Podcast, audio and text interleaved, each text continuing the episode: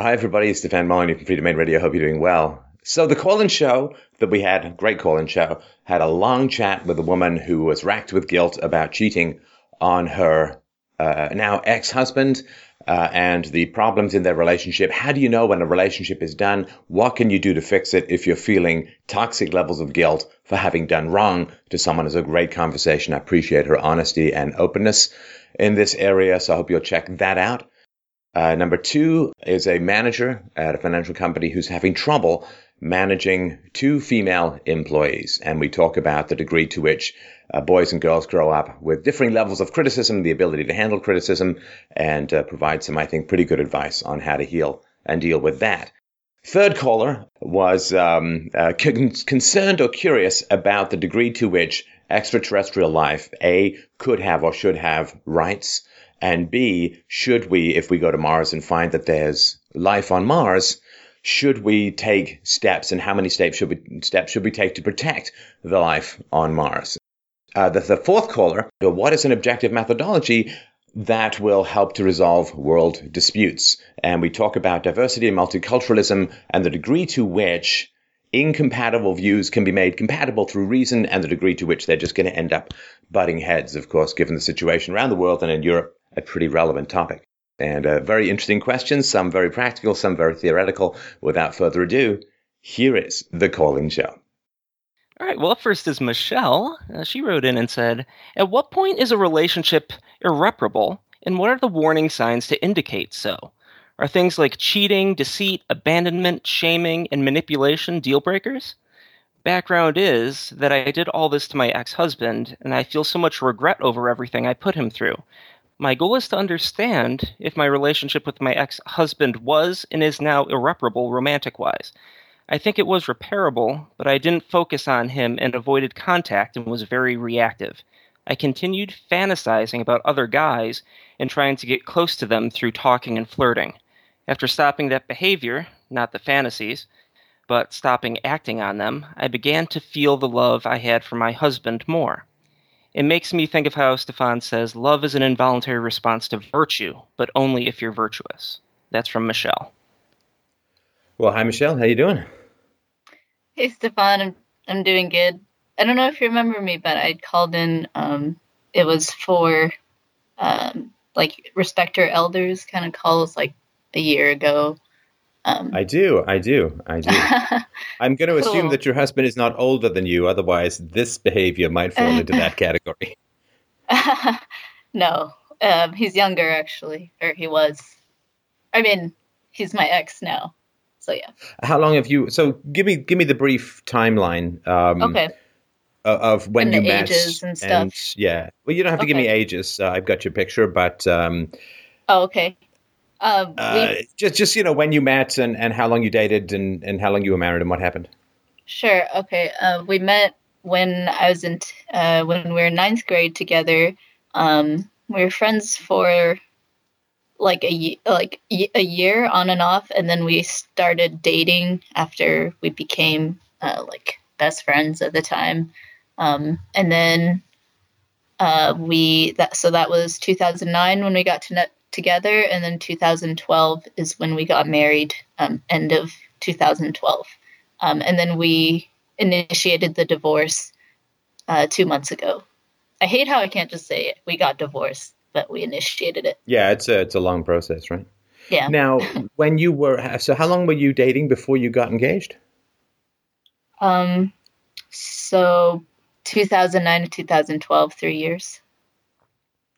Okay, and were you faithful yeah. to him during the dating period? No. Was it a monogamous relationship ostensibly? I mean, did you guys agree to keep it open, loosey goosey, or was it mostly? Um... No, it was monotonous. Uh, not monotonous. Sorry, monogamous.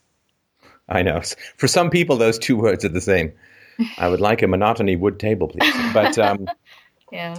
So you um, were unfaithful to him, and did he know that you were unfaithful to him before you got married? Yes.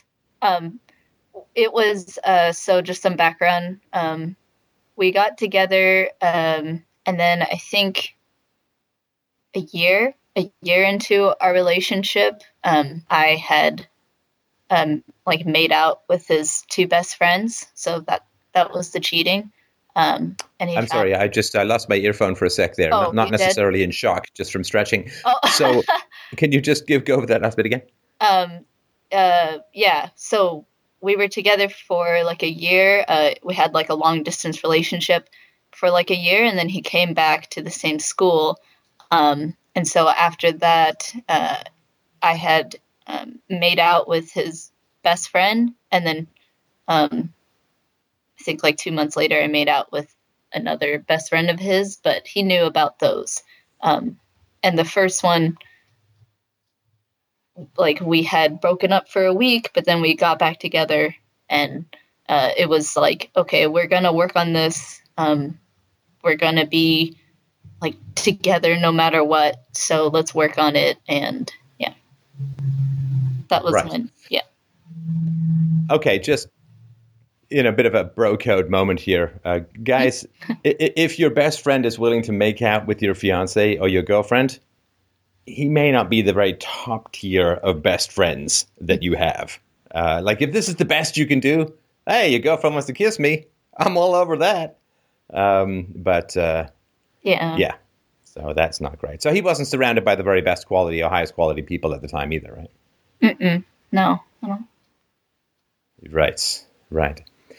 And um, what was your level of sexual attraction to him through this period that you were flirting with other men? Um, I was a well, I mean, I was attracted to him um, sexually. He's a very attractive person, like physically, uh, like looks wise. Um, and uh, uh, don't mean to like distinguish. He's um, very good person overall. It was just at the time I felt um, like some tension with him, and I didn't. Yeah. Sorry, what's going on? Are you okay? No, I'm fine. I'm sorry. I, I need a little robot drone forehead massager, like temple massager, and so on. And look, Me? I, I Oh. appreciate that you say that he's a good person, but good people don't tend to marry women who make out with their best friends. Huh. Okay. Like so he's let's just say he's got some issues right? And and to be fair like because I, I can hear the collective windstorm of frustrated male rage rolling across the Freedomain Radio landscape as we speak. It's like a storm on mars that pushes over a spaceship. And um, you know for, for those who don't know uh, michelle we don't have to go into the details uh, if you don't want to but she has an adverse childhood experience score of 10 that would be two fives. That's the maximum bad childhood you can have and not be dead. So I just really wanted to be clear about that uh, coming up front. Uh, that uh, there really wasn't anything bad that could have happened to you as a kid that didn't happen. Is that fair to say? Yeah. I mean, uh, well, no. I mean, there's. I, I didn't experience like everything that could go wrong, Well, it's true. Uh, yeah, asteroids didn't slam into the house, but those aren't actually captured in the Yeah, adverse I wasn't- experience score. yeah, I wasn't like strapped down and tortured. Um, but I, Right. the main thing I was really neglected, and when um, there was contact, uh, it was really negative and shaming. So um, I've been processing that uh, for, in therapy for the past year. Um, just the parts of myself that are very uh, enveloped in shame, and yeah Right.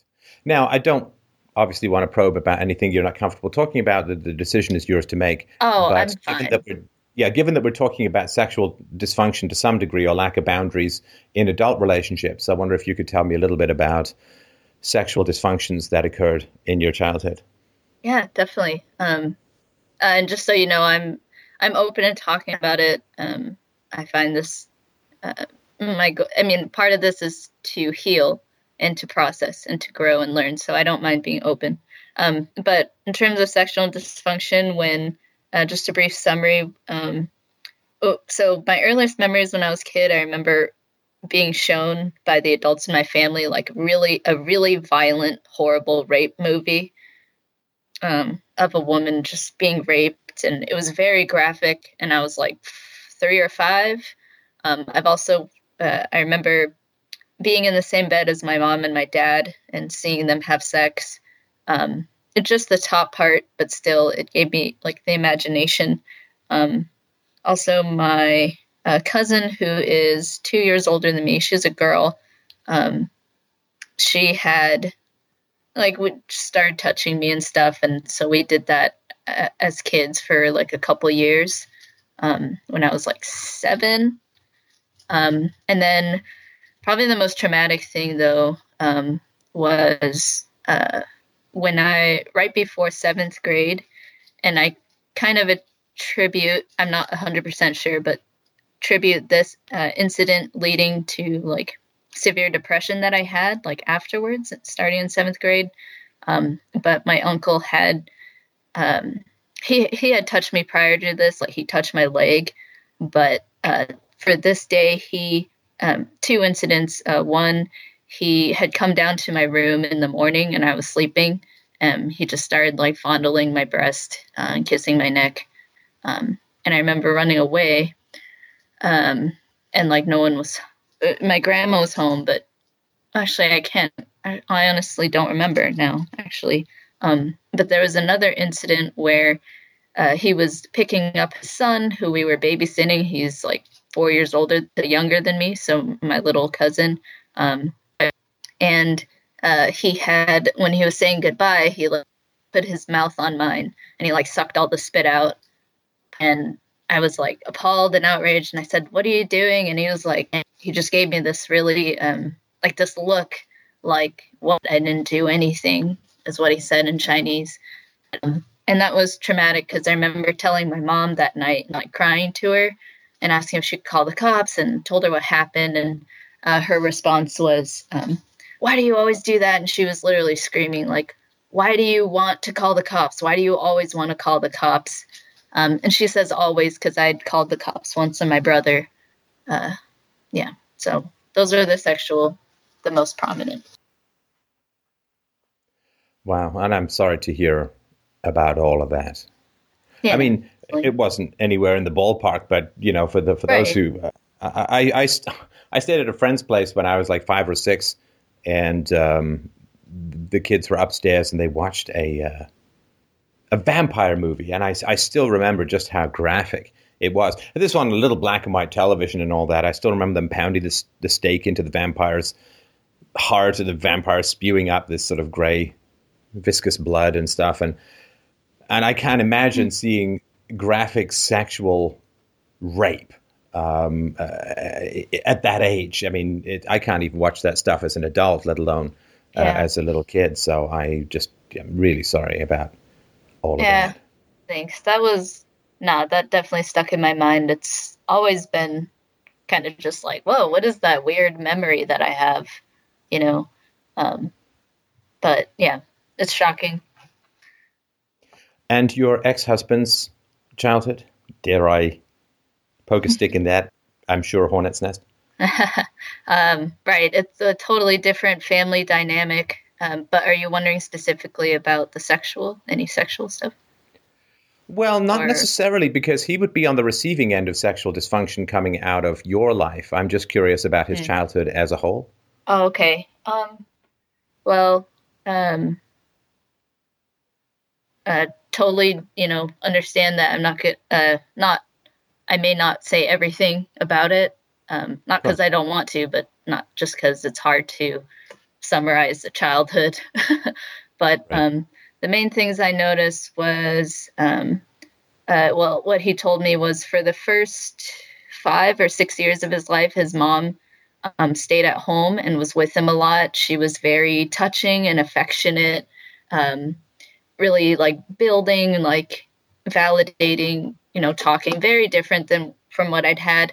But then um, him, uh, his mom and his dad got divorced, um, and so they were separated, and that's kind of when. Uh, and sorry, how old was he when that happened? Mm, seven, I believe, seven or eight. Okay.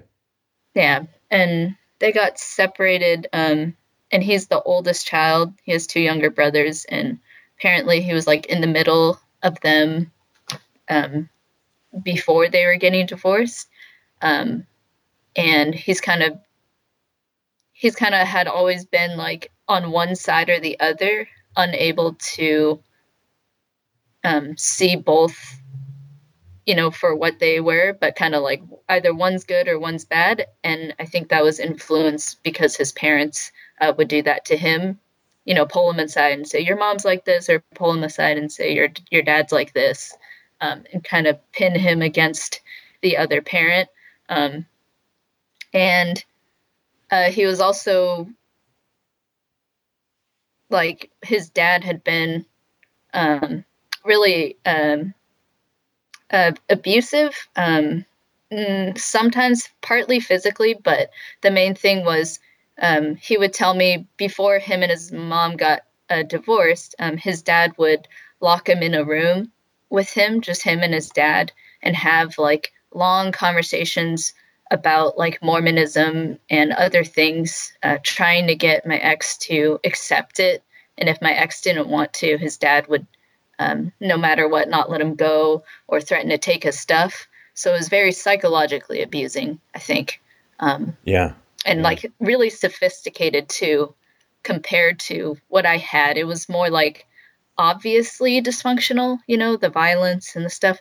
Um, on his side, it was very hidden because they could present to others that they're fine and they're very smart and you know successful. But uh, with him, it was very controlling and um, dominating, uh, but in an intellectual way, if that makes sense.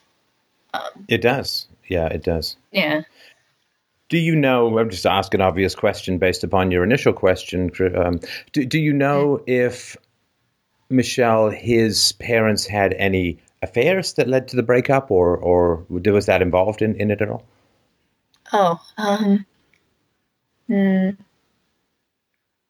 um, I don't so I don't think she, his mom, ever had an affair. But remember, uh, so, recalling something about her wanting to,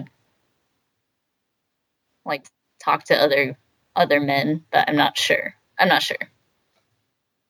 All right, and, and they may not, they may not have revealed it. We don't want to, we don't want to imagine stuff to fulfill a thesis, but it's possible. Yeah, we don't know any I don't know. denial of it. Okay. Yeah. And then, um, so yeah, he had a bit of a claustrophobic, encase you with Jesus kind of dad. And mm-hmm. uh, then what happened then as he got older in his childhood uh, with this fractious family situation? Um, with him, um, I think, uh, for one, I think they had. So after his parents got divorced, and here's where it gets fuzzy. So um, I might be like mixing years up but um, there was one point where his mom, and this was after they're separated, put him on uh, depression medication um, for, I think he was mm, 14 when he was put on depression medication. Um, and his lifestyle was kind of moving from school to school. So he'd been, he'd moved from, um, like moved through three or four different schools by the time I met him in high school. And actually, the reason we had a long term relationship is because his dad had, um, he was kicked out of his house. So he had to move uh, really far away to live with actually the best friend I, I had first cheated on him with. Um, Wait, sorry, your your boyfriend when he was in high school was kicked out of the house. Yeah, he was kicked out of his, his yeah his uh, both of his parents' house um, the oh, reason, both. So, so he was kicked out of his mom's, went to live with his dad, and then his dad kicked him out too. Uh, no, it, he was at his mom's, and then they both his mom and his dad kicked him out of their houses together because um, his younger brother, who has very slight VCFS, um, they got into, and he's like Sorry, two very, years very younger than what? us.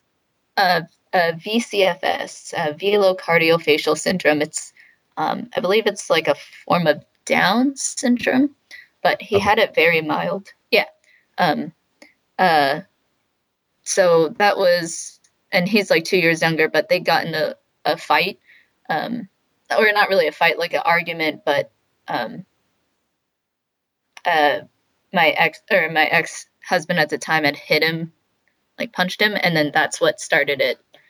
Um, and so he was kicked out and forced to go uh, live really like an hour away with his friend, and it's his friend that the, that friend was the best friend I first cheated on him with. um, made out with. So yeah. And you said that you were friends with him before you got together as boyfriend girlfriend. yeah, that's right. We were friends for a while um, before we started dating, and I knew a little bit about his family situation. He wasn't kicked out yet. He was kicked out after we started dating, um, like three months after we started dating. So yeah. Right. Right. Um, and you said that he was uh, very physically attractive. Yeah, he was, except um, he is much larger. He was like a little fatter than me, and um, like he has a very gorgeous face, but I wasn't attracted to his body. Uh, sometimes I was, but it was a lot bigger than mine. Wait, but I mean, forgive me for the stereotype, but I don't associate being overweight with Chinese, particularly Chinese uh, uh, women. Is were you overweight as a teenager? No, I'm. I've always been really thin. Yeah, Chinese people they can't gain weight. You can fire buckets of lard down their gullet. just oozes out their armpits or something. You can't. There's some genetic thing where it's just it's hard for It Chinese people be. to. Yeah. Yeah, to gain I feel weight. like when I'm at 30, I'll just blow up when my metabolism. Nah, that doesn't happen but- either. Don't worry. Well, good. Genetically, good. you're shielded as far as I understand it, right? But Okay. okay, so so um, and who initiated the romance between you? It was me. I I pursued him. I mean, he was um I was the first one to like we were friends and we were talking and you know becoming closer as best friends and I was I was the one who first started saying I really like you and um he was like, "You know, I really care about you too. Um and I like you, but I want to date these other girls before you, these two other girls, and I still want to be friends with you because I know if we get together, we're just going to be together forever." So Wait a minute. Wait a minute. You got friend zoned. I did. You did. You you were like kept on deck. The guy is like, uh, wow, that's that's kind of studly. So he's like, okay, you'll be the main course, but I'm gonna go get a couple of what wasp Right. appetizers, a little bee Yeah. salad. Okay. yeah, okay. I, I remember my friends at the time being like, "Really? Like that's kind of shitty." And I was like, "Nah, I get it." Like, What do you What do you get? like oh, like I got, I thought I got his reasoning. Like, oh, he actually really likes me. He cares about me more than those girls, and um, it makes sense. We're super young and in high school, so it it makes sense Oh. that if we got together, we'd be together forever. So I get that he wants to date these two other girls first. Was he a virgin before he went to go and date these two other girls? Yeah, he uh we're each other's first. So yeah. Wait, wait, hang on, hang on, hang on. Oh, sorry. So he went to go and date these two other girls, but he didn't have sex with them. He had sex then with you afterwards. Uh after we started dating is when we had sex. Like And he was a virgin before you guys started Yeah. dating, is that right? Okay. yeah, that's right. Although All right. like the oral or I mean the actual uh virgin stuff, he did the sex some sexual stuff, but yeah. Yeah, you you Clintoned it up. I understand. that's been that's been the norm ever since those dark Uh, days in the nineties. Okay. Yeah, I read It's that. not sex. Weird. The president said so. Ah, that's Um, weird. Yeah. And all the feminists Anyway. agree with him. So uh, Right. all right. Um, so I mean, it's interesting that he said he basically wanted to go and date two other girls, and then you ended up cheating on him with two boys. Uh, yeah. Um. Well, so, so there was those two guys, right? But we we stayed together, and then, uh, like I still liked other guys, and the next, there were two more incidents after that. I um another time I didn't cheat on him, but I went to this guy's house like every night, and had slept in the same bed. Um, we didn't do anything, but that's Did we really didn't. No, no, no. I, I, I'm fine that you didn't do anything like in Oh. terms of what could get you pregnant or make your Oh. hair look funny. But what I'm saying is that if you're going over to it, like if you're married or you're dating a guy and you're in a Yeah. monogamous relationship, you're hanging around with another guy and just Yes. sleeping in his bed. No, then what you're having is you're having proximity sex, which is sex that you can fantasize about later, sex you can masturbate to. It's it's proximity sex. Um, Yeah, no, I and totally that's agree. is that is that a fair way to put it? Yeah, no, I completely agree. I like this person too, so um, totally legitimate that he um, that he found it wrong, and I find it wrong. I'm just I was just being clear. Well, we'll you know we'll get into the moralizing later. I don't want to sort of. I mean, I, I, I think you get all of that, so I don't want to get into the you know naughty girl stuff, right? Sure. Um, so we'll, we'll we'll talk about that in a bit, and and I don't think it's anything that would be too surprising for you. Mm-hmm. Um, and so when your then boyfriend found out that you had made out with his friends, what was uh, what what happened from there? Okay, so um so the first best friend that I had made out with um that uh what happened was he actually didn't know about it. Like I didn't tell him for a long time. I didn't tell him for like 6 months and he um then I had um made out with his second best friend. He only had two at the time, so his second best friend and his second best friend had told um, my Well, can we call him Bob? Because uh, you know the guy, these guys, and all that. yeah I mean, you're kind of like a combine harvester on a penis farm at this point, right? So it's kind of hard to. Let's just call him Bob, okay? sure All right. So, so, so you the best friend did he? He tell Bob that he made out with you? yeah Okay. And um, what happened then?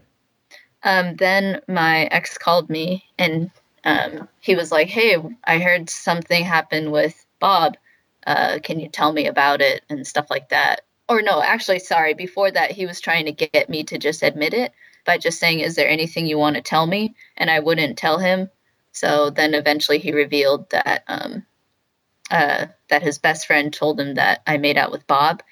And so he uh, so during that conversation i was like super defensive and i was like whatever stop talking about it. It was nothing. Leave it alone. And i was very mean um, just trying to Oh, so shut him you were- down. You acted as the hurt party here, right?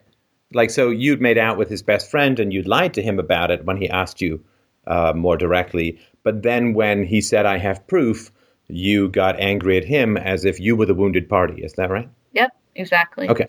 Okay. Yeah. And how did he respond to that? oh You getting aggressive when caught cheating on him?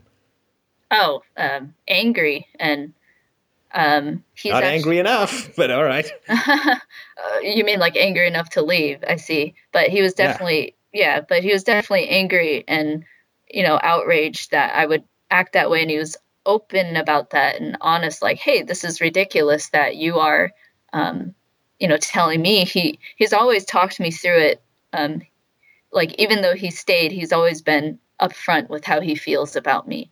Um, and so I remember. wait, wait. Hang on. Oh, what does that mean? sorry. He stays and he's upfront about how he feels about you. But what does that mean when he? What does he? What does he feel about you?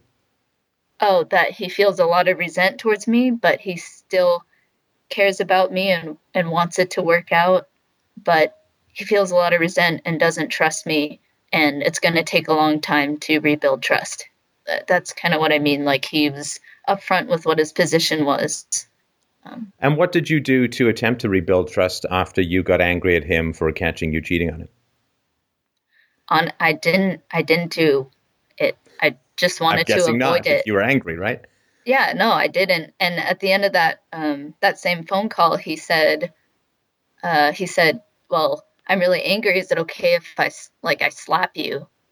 Um, What? yeah. Um, so I was like, What? "What?" Yeah. He was like, "Well, I'm just really angry. I don't know how to handle like you, you uh, cheat on me with my best friend. Uh, like how you know?" And so um, I had actually driven over there that night, and I went into the door, and he slapped me immediately uh, across my face. Or no, wait. He he asked one more time if it's okay, and I said yes, and then he slapped me, and then um, I was like, "Oh my god, I can't believe you slapped me." So even though I said he could, I didn't like that he did. you guys are sort of into a bit of the drama here, right? it was, yeah. I mean, that's that's that's a lot of shocked and appalled. I mean, that's like I don't mean to diminish it because obviously it's very painful and all that, but it's kind of soapy, like soap opera y. Like, Okay. I I want to slap you. Is it all right if I slap you? Yes. Whack. I can't believe you slapped. Like, you know what I mean? Like, it's it's um, it, it Oh. arises obviously out of you know childhood trauma and and history of lack of connection and so on. Yeah. But um, Yeah. That, yeah.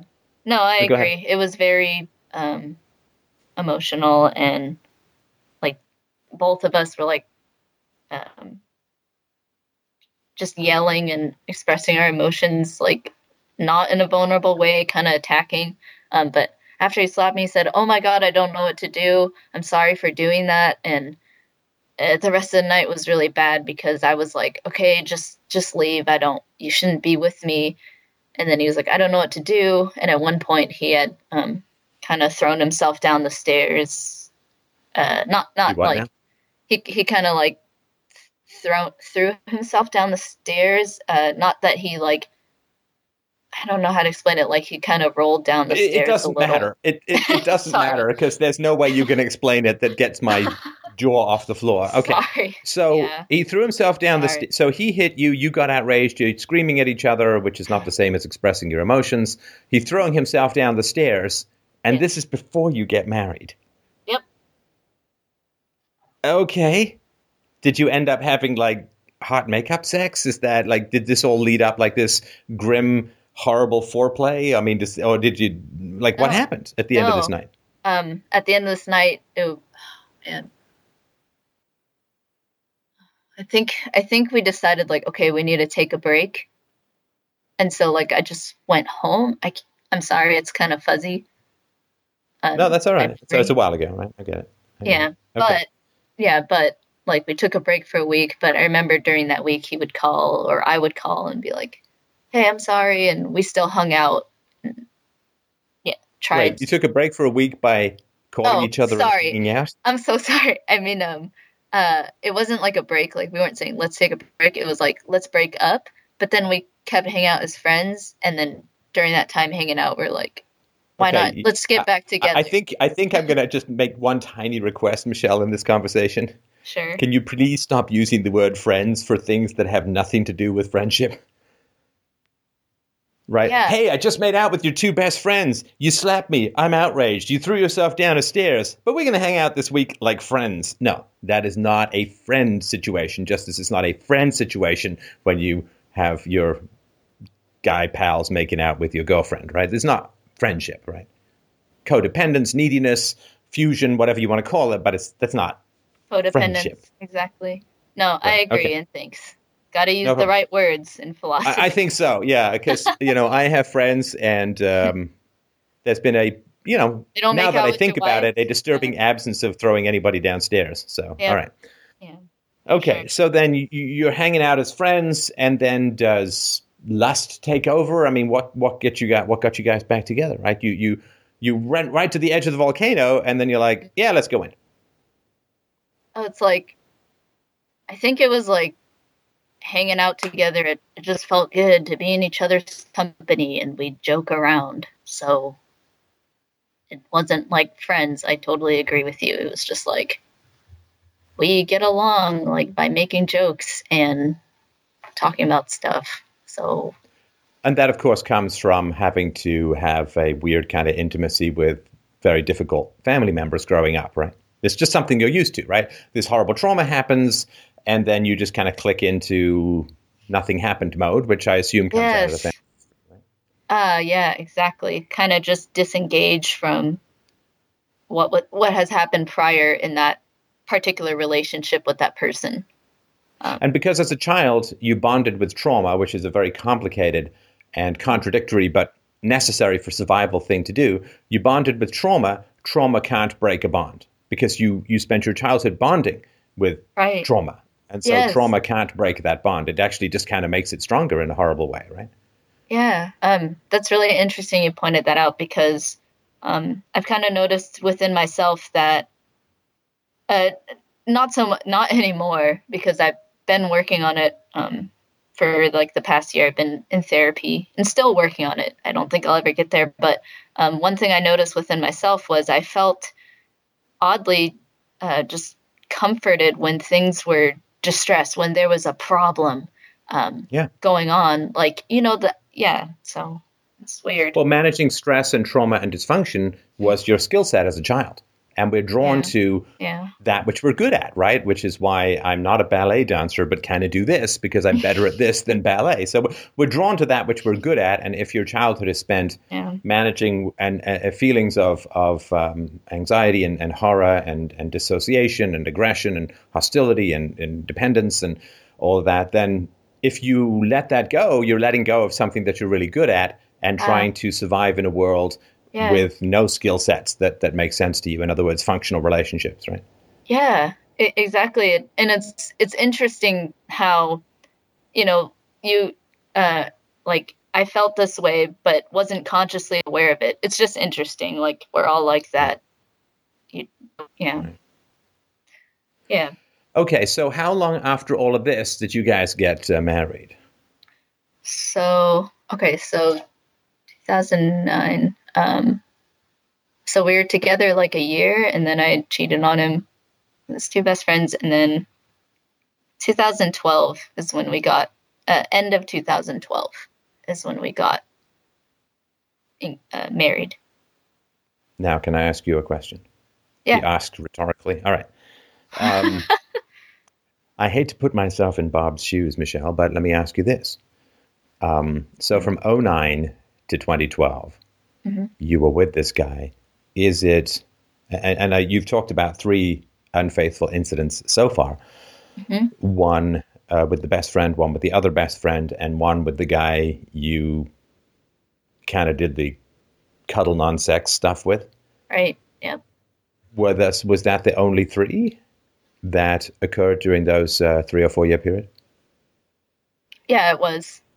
But I had liked um so actually happen with guys, yeah, those were the three before we got married. Um and I cheated him on him like two months after not not cheat on him, but the emotional cheating. Um like talking with a new guy two months after we got married. Um uh oh, sorry, I lost my train of thought. Um I, I was out. You said two months after you got married. Oh, so the two the two best friends were before you got married, and the cuddle guy was What- after was- you got married. no, before we got married too. Um, uh, Okay, like, so those are the three, yeah. and then you was it, what you said there was something two months after you got married. yeah, exactly. Then there's a guy that I started talking to and hanging out with um, two months after we got married. Yeah, And did, this guy know you were married? yeah he did. He, he knew. I actually met him through my ex, and it was a work coworker. And did he know that um, that you were two months married? Um, maybe not specifically, but um, But He did- new married, right? yeah. I mean, actually, I'm not. I'm not sure. Um, probably. I think he knew that we were just gotten married. Right. Yeah. So he's flirting away with a newlywed, right? Yeah, but uh, well, I do want to say that I I more initiated it. Like I talked to him. No, no, no, no, no. Come on, come on. Oh, Just, I, I get that, but what I'm pointing out is he's a scumbag, oh, yes. Okay. right? And I'm, you know, you were flirting with him and so on, but Ah, I and I don't know the world at. that the world that you live in, right? I mean, hey, he's my best friend, but I'm going to make out with his girlfriend. You know, hey, he's in a relationship, but this woman is going to sleep in my bed and blah de blah blah and. Hey, she's a newlywed, so I'm going to start flirting with her and hanging out with her a lot. It's like these guys are scumbags. Oh, I see where you're going with it. Yeah. Go on. Yeah, I was I liked all the so the four guys oh yeah, I remember what my point was. So even though those were the four guys I did stuff with, like actually was talking to them and stuff, there were other guys I just fantasized about. Like I saw them around and thought they just looked cool or something and I fantasized about them, but each of those guys like that I either fantasized about or did something with um it was like a scumbag. Like I don't mean to just put that label, but very shallow. No, no, um, I'm fine with that label. yeah. I'm fine with that label. Guy, guys out there, do not flirt with newlyweds. There's another guy involved. It shows such a crippling insecurity and lack of empathy to Mm. you or to your your husband, right? And I, I've said this before that um, I picked up a woman in a gym.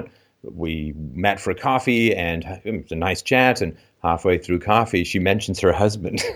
And I'm like, whoa, whoa, whoa, whoa, hang on. Mm. Hey, hold the phone, hold the phone, back up a little. I think we hit something on the road. I want to circle back and see what we hit.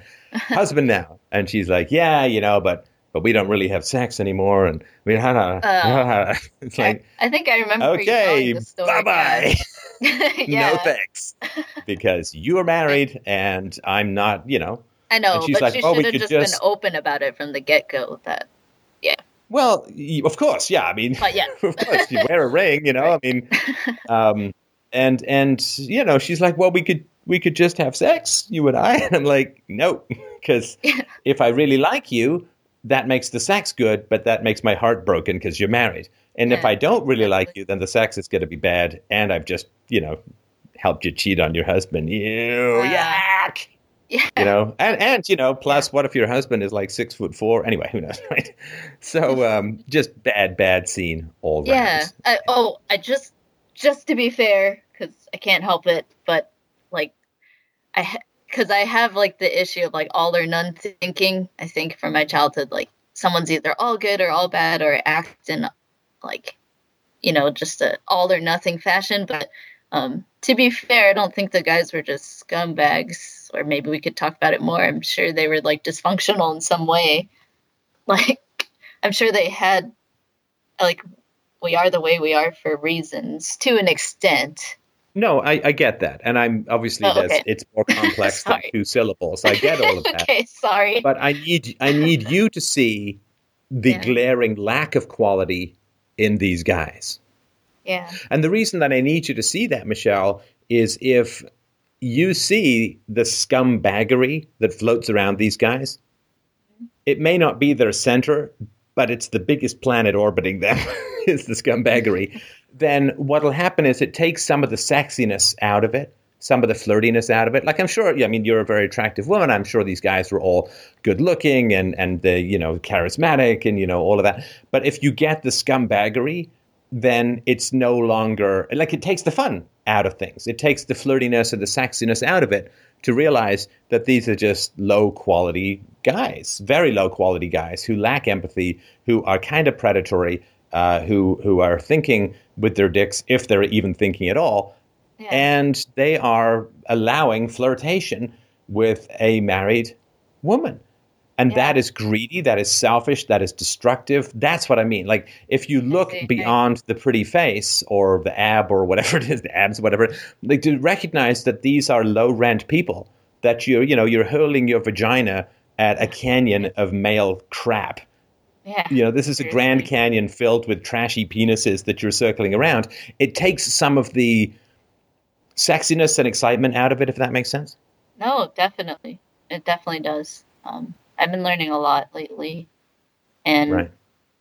um, it yeah, that I could go into that, but mm, I remember my ex actually like one of the conversations we had. We've had multiple about like staying together and what we need to do to fix it and stuff like that.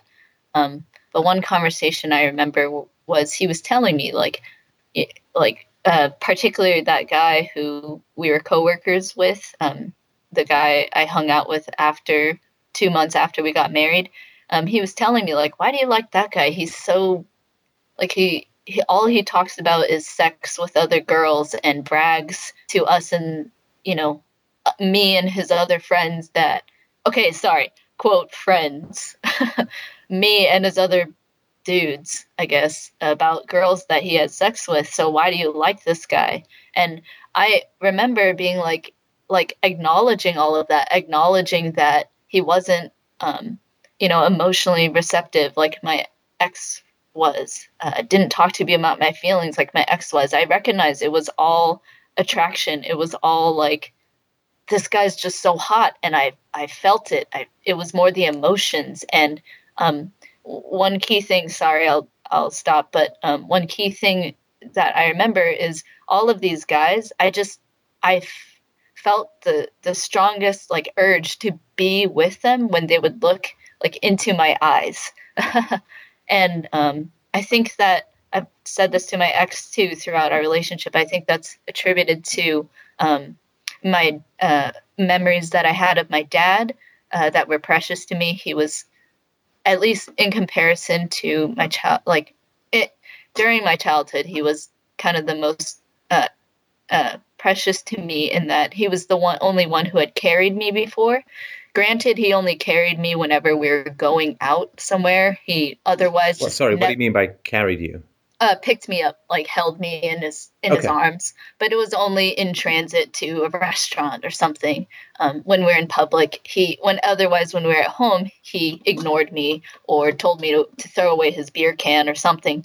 But I have like a like vivid memories of my dad like looking into my eyes and I felt this kind of love and attention that I think after my dad left when I was like 7 um, it was like devastating for me when he left and I kind of always had crushes since since then and i don't know if partly it's normal you know as all people have crushes younger but part of it was kind of like i feel like looking for my dad again someone to just look into my eyes and just take care of me um, so.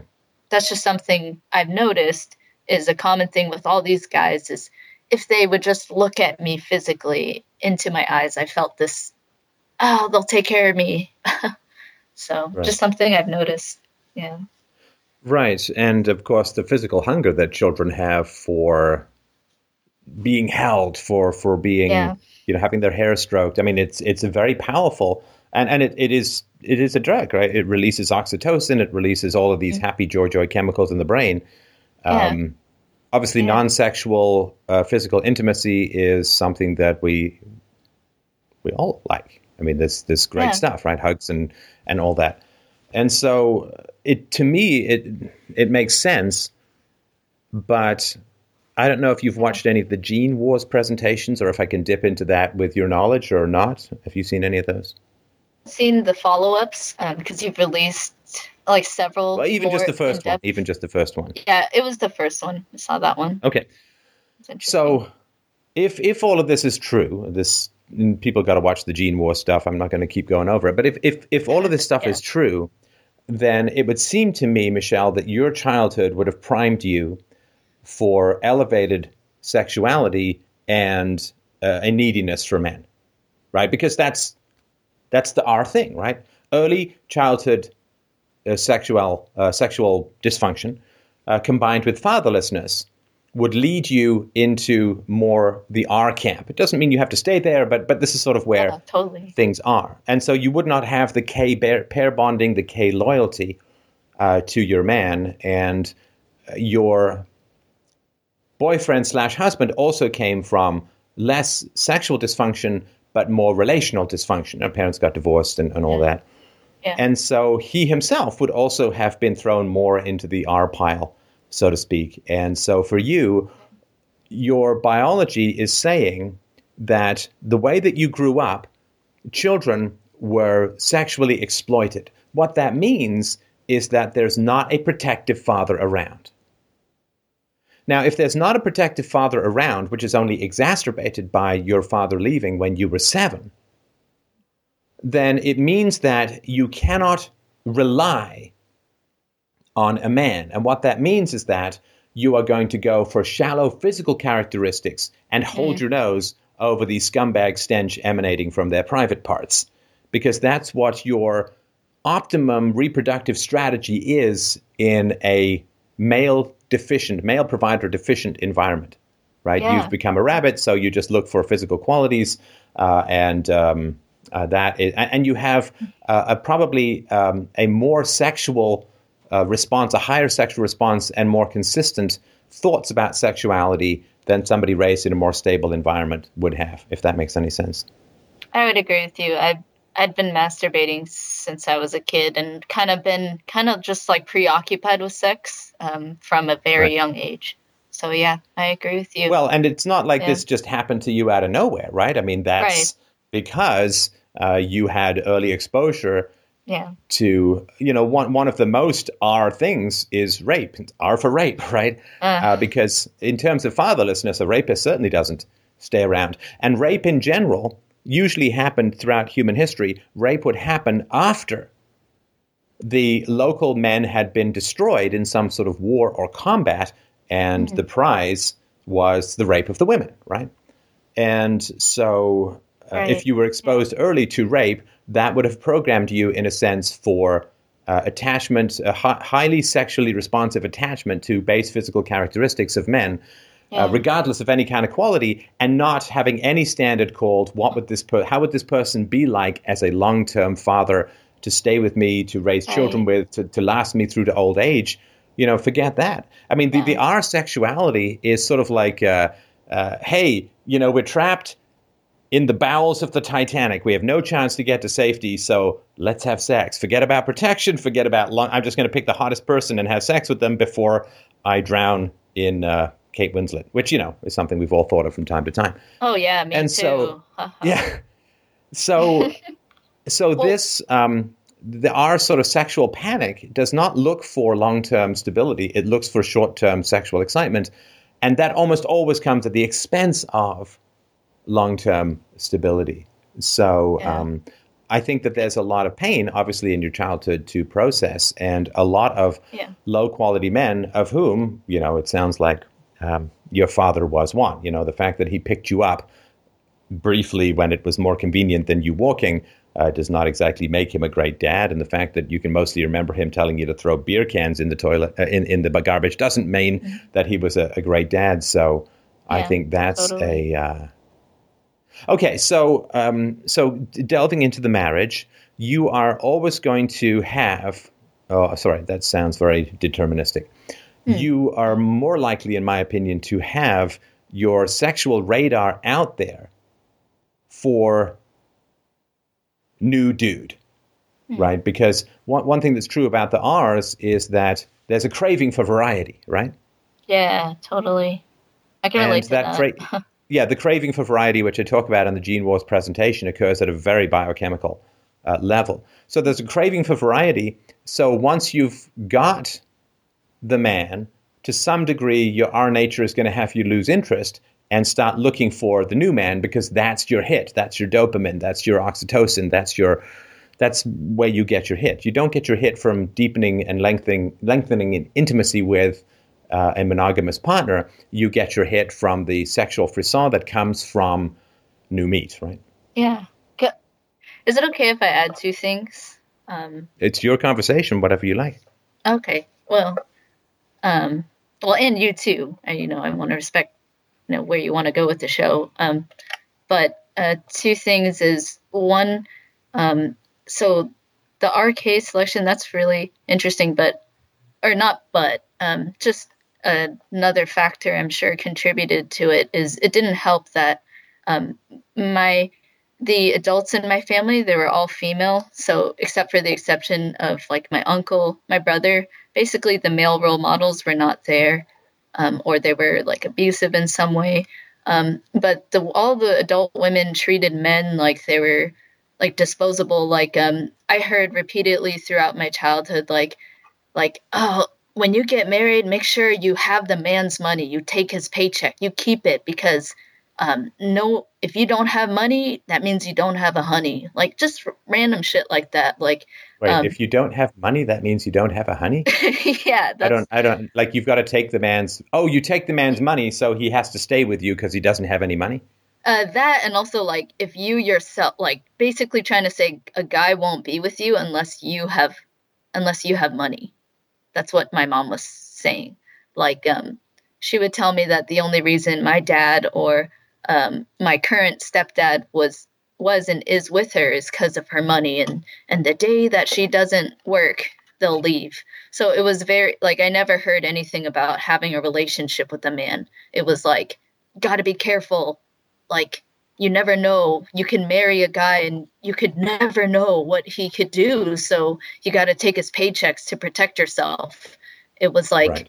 Never shown to me that oh can't you get to know a guy before you marry him and figure the shit out like so that was one thing and then the second thing didn't. was Right. right, exactly. But uh, well, of course, I'm just yeah. I didn't. If only, if only we take the advice we have so roundly given to others. But all right. yeah, but um. So, and I just want to point out, first of all, your family is not helping the Asians or slightly more K theory, but that's all right. There are outliers in every trend. But um, also growing up in a matriarchy, which is basically what happens to to boys in the West now, uh, programs you to be R, because where men are absent, we assume that we're in an, our genes assume we're in our environment, and our hormones assume we're in an, R environment because the men are absent. So they're either dead because of violence, in which case there's lots of predation, so you better pump out as many kids as quickly as possible, or they're around, but the, they don't stick around, right? And uh, that, of course, results in you know earlier puberty for girls and, and more thoughts of sexuality and so on. And uh, so the fact that you grew up in a female-dominated or largely female environment uh, is, uh, you know, is natural that, that this would be the outcome. I see. That that makes sense. It's really interesting because, um, I mean, we like we evolved, so it makes sense that, um, like our genes, they're they're not like necessarily smart or they don't know for sure what's really going on, but they just like based on what the environment is. If there's a lack of guys, then your genes will um, like respond as they had evolved to. Yeah. It's yeah, and it also has yeah. to do with um, with the general general society and its praise. So I think that mm-hmm. you can grow up in a female dominated environment, but if society condemns that as wrong and bad, mm-hmm. then I don't think you go okay. Like so, for instance, um, let's oh. say you grow up uh, with a bunch of racists, right? Yeah well, at least you see that society roundly condemns racism, and so it's far less likely that you're going to grow up as a racist, particularly if your peers condemn it. But if you grow up in a society where, say, there's lots of single moms around, but no one is condemning it, it's praised and it's accepted, then for sure you're in an R.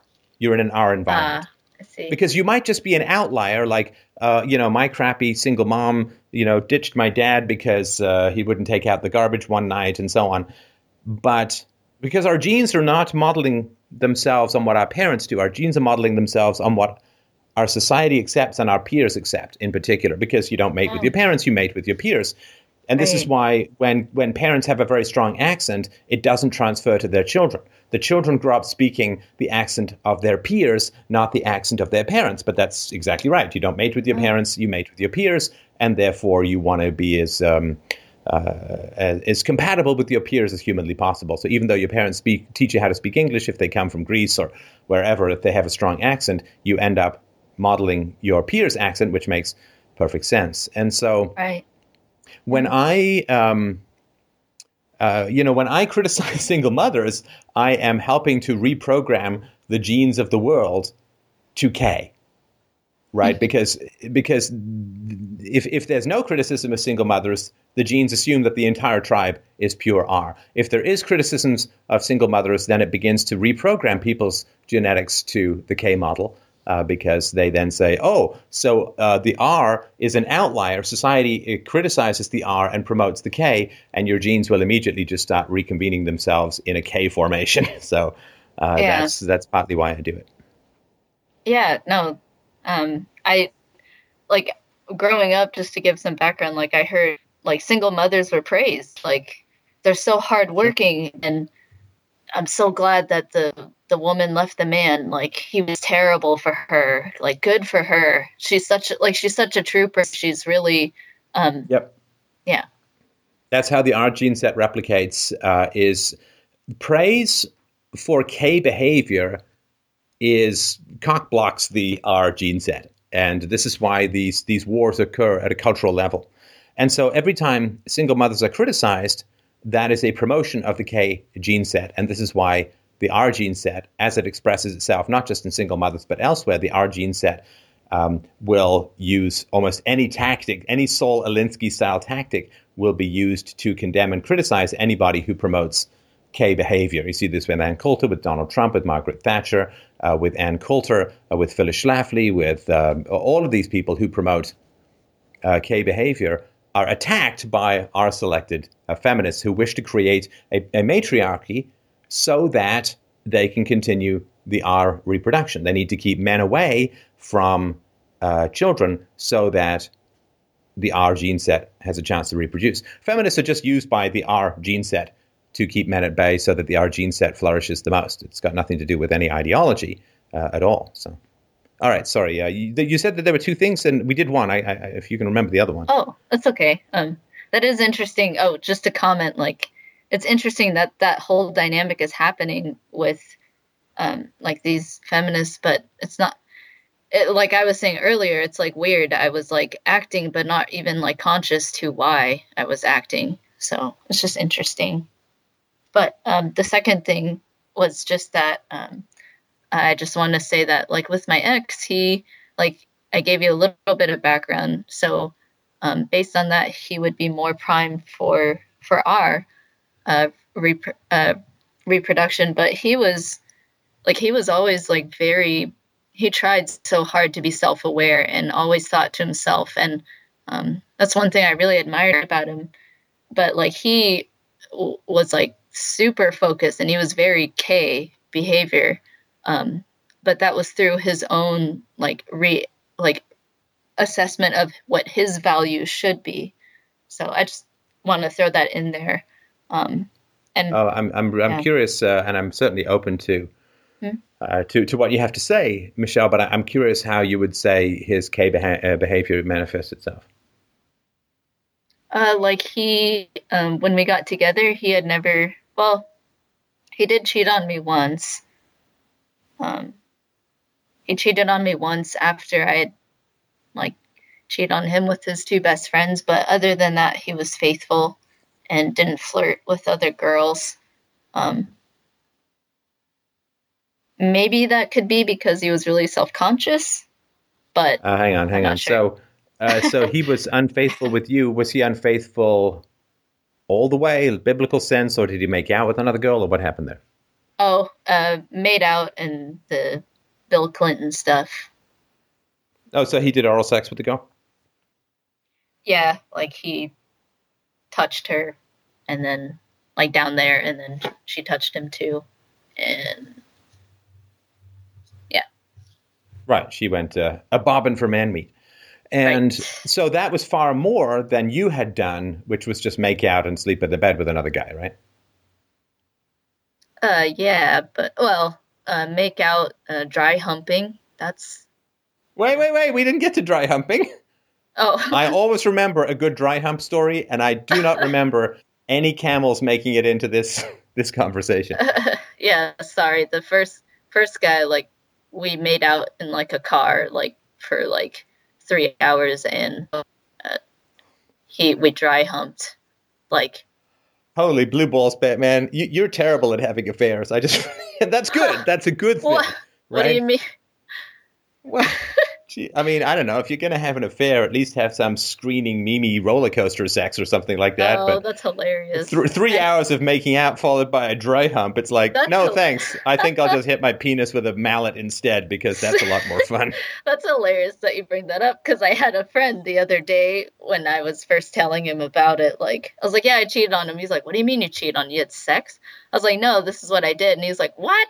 And same same reaction. Well, not same. I mean, but. that's just that's just math. Let's make out for three hours of dry hump. That's just masochism. you know, plus it's a guy you either have an orgasm, in which case it's like, ee, sticky, clammy underpants for the drive home, or you don't, in which case it's like, oh my god. Right. I'm just blowing up a balloon that can't explode. Yeah. Oh, and uh, at the end, the guy, because he was like, "Can we have sex?" And I was like, "No, I just don't want to have sex." Like, Oh. I just don't oh, want to. And then yeah. he was like, okay, I'll just jack off. So he did. And, oh, he yeah. did? That was his solution? Yes, he jacked off. And then we went home. so, yeah. So he jacked off, and you're just like, what? Uh, putting your makeup back on or something? Like, no. I when mean, you're done with that, can you take me home? No, I was like being like kind of seductive. Like, I had like I had my shirt off, but my bra on still. But I was just like trying to be sex, you know, like. So you were like show. 3D porn for him to jack off. Yes. To. Okay, I got yes. it. I got it. Wow. All right. God. All right. All right, here I- I'll go down on the stick shift while you masturbate. This is like the worst affair I've ever heard of in my life. I just just pointing that out. Um, I mean, if you're not yeah. having the kind of car sex that sets off an airbag and car alarms three cars over, it's just not worth it. I'm not not worth it either way, but, you know what I mean. Okay. Yeah, but to put it in perspective, in our minds at the time, like being each other's like first, you know, like really serious relationship, that was like, oh my god, you know. No, it's terrible. Don't yeah, get me wrong. it was. It's but, terrible. I yeah. just I get that, but it's it's terrible on on every level. just what you want to Mhm. point out. Like that's terrible sex to have an affair with. But anyway, that's neither here nor there at the moment. Okay, so you just you know dropped that he had an oral sex affair with some woman, right? Yeah, I did. I guess. Right. And how did you find out about that? Um, he told me the day after, and he came to me crying and saying he's so sorry. Um, he let I said I was angry, and he's like, "I know you're angry," and he held me while I was angry. Wait, shouldn't he have been angry because when you had an affair, you got to be angry at him? So shouldn't he have had an affair and got to be angry at you? How beta is this guy? No, he did it, and then afterwards, he was like, he pointed that out, like, "Hey, I comforted you, and this is how I reacted. I was so sorry, but look at how you've reacted to me. Like you attacked me." And he would bring up again how how I was reacting and how I wasn't um, doing what he was doing and feeling really bad. Like one of the main things he pointed out was like, you don't even like you don't even feel bad about like what you did. Like you don't you're not like sorry like Oh no, he he he leveled up, right? He's like, you know, I did the right thing when I had an affair, and you were mean when you had your affair, so I'm morally superior. And oh, oh, oh my god, ah, ah. I need like some some acid sandblasting shower here. I, I All right. you, you know actually now that you point that out i don't know if i've just been crazy or what but i've i've kind of felt like kind of thought throughout a relationship or had a problem with how he would say that he's very moral like he always had this moral standpoint like you know kind of comparing me and him and Yeah. um yeah and i remember having a problem with that but at the same time he was correct you know what i mean like he had the logic no, correct He he's was not correct. moral. No, Uh, he is not correct that Well- he's better than you. uh morally like No, I- no, no. He's not. Look, if I'm in a criminal gang and I lecture everyone else about how bad it is to be in a criminal gang, am I really a paragon of moral virtue? no but he but well how would you translate You were in a gang of analogy to- betrayal and lust and hurting and drama and people falling downstairs and getting uh-huh. slapped. You were in a nightmare relationship. yeah And he's like, Well, I'm staying in this nightmare relationship because I'm morally superior. Hmm. I mean, come on. he, he kept you around to feel morally superior. But if he genuinely was morally superior, he wouldn't have been married to you in the first place. yeah oh wow Right? So he keeps you around to feel morally superior, but he's such a shitty person that you're the person he has to feel morally superior to. He married you to feel superior. oh man wow that that's like really like uncomfortable to kind of think about It is because because you look up to this guy. yeah i ver- i really idealized him i did I'll tell you what. I'm not at I'll tell you what, Michelle. you you let's have a cooking contest. I'll cook shit and you cook vomit, so I can call you a terrible cook because your food tastes bad. yeah Ah!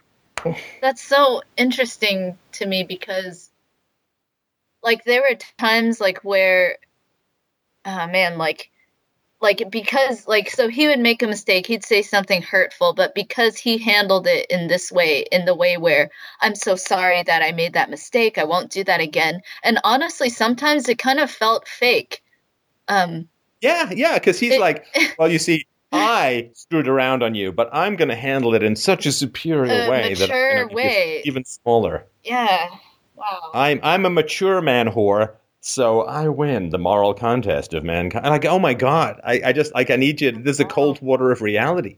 Oh my god, that's so. Wow, Yuck. I I had Yeah, yeah. yeah yeah I had um these past couple of years like um like um have been very difficult. So uh like he something that I've been working on like um he had called me like evil, said that I'm evil and um different things that I have. I could be psycho uh, uh, a psychopath, a sociopath, um, a, uh, a, a, a narcissist, um, an evil, just evil, and also dead inside. Um, uh, because, like, and I, I mean, many different things he'd bring up, but one of them was like, he'd always compare me, me and him, and I always felt just so, like, like not like on his level and he would say how he as a kid thought a ton and and focused on himself so much versus I didn't do that I dissociated and he had a hard childhood too um Okay, and I I'm- reckon I'm I'm, just- sorry I'm sorry- I I'm sorry to stop you because. I- I'm sorry, to, sorry to interrupt you. We'll we'll get back to the torrent of hideous verbal abuse that he poured on you. right But he knew about your childhood, I would assume, right?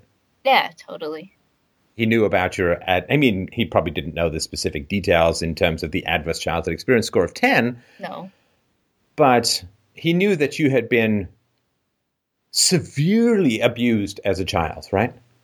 yeah he knew that And so I don't I'm not a psychologist, I'm not a therapist, I'm but but I'm I think I'm on fairly safe ground in saying that if you know someone who was horribly abused as a child, calling them psychotic and evil and sociopathic and narcissistic and dead inside, that's not a healing conversation, right?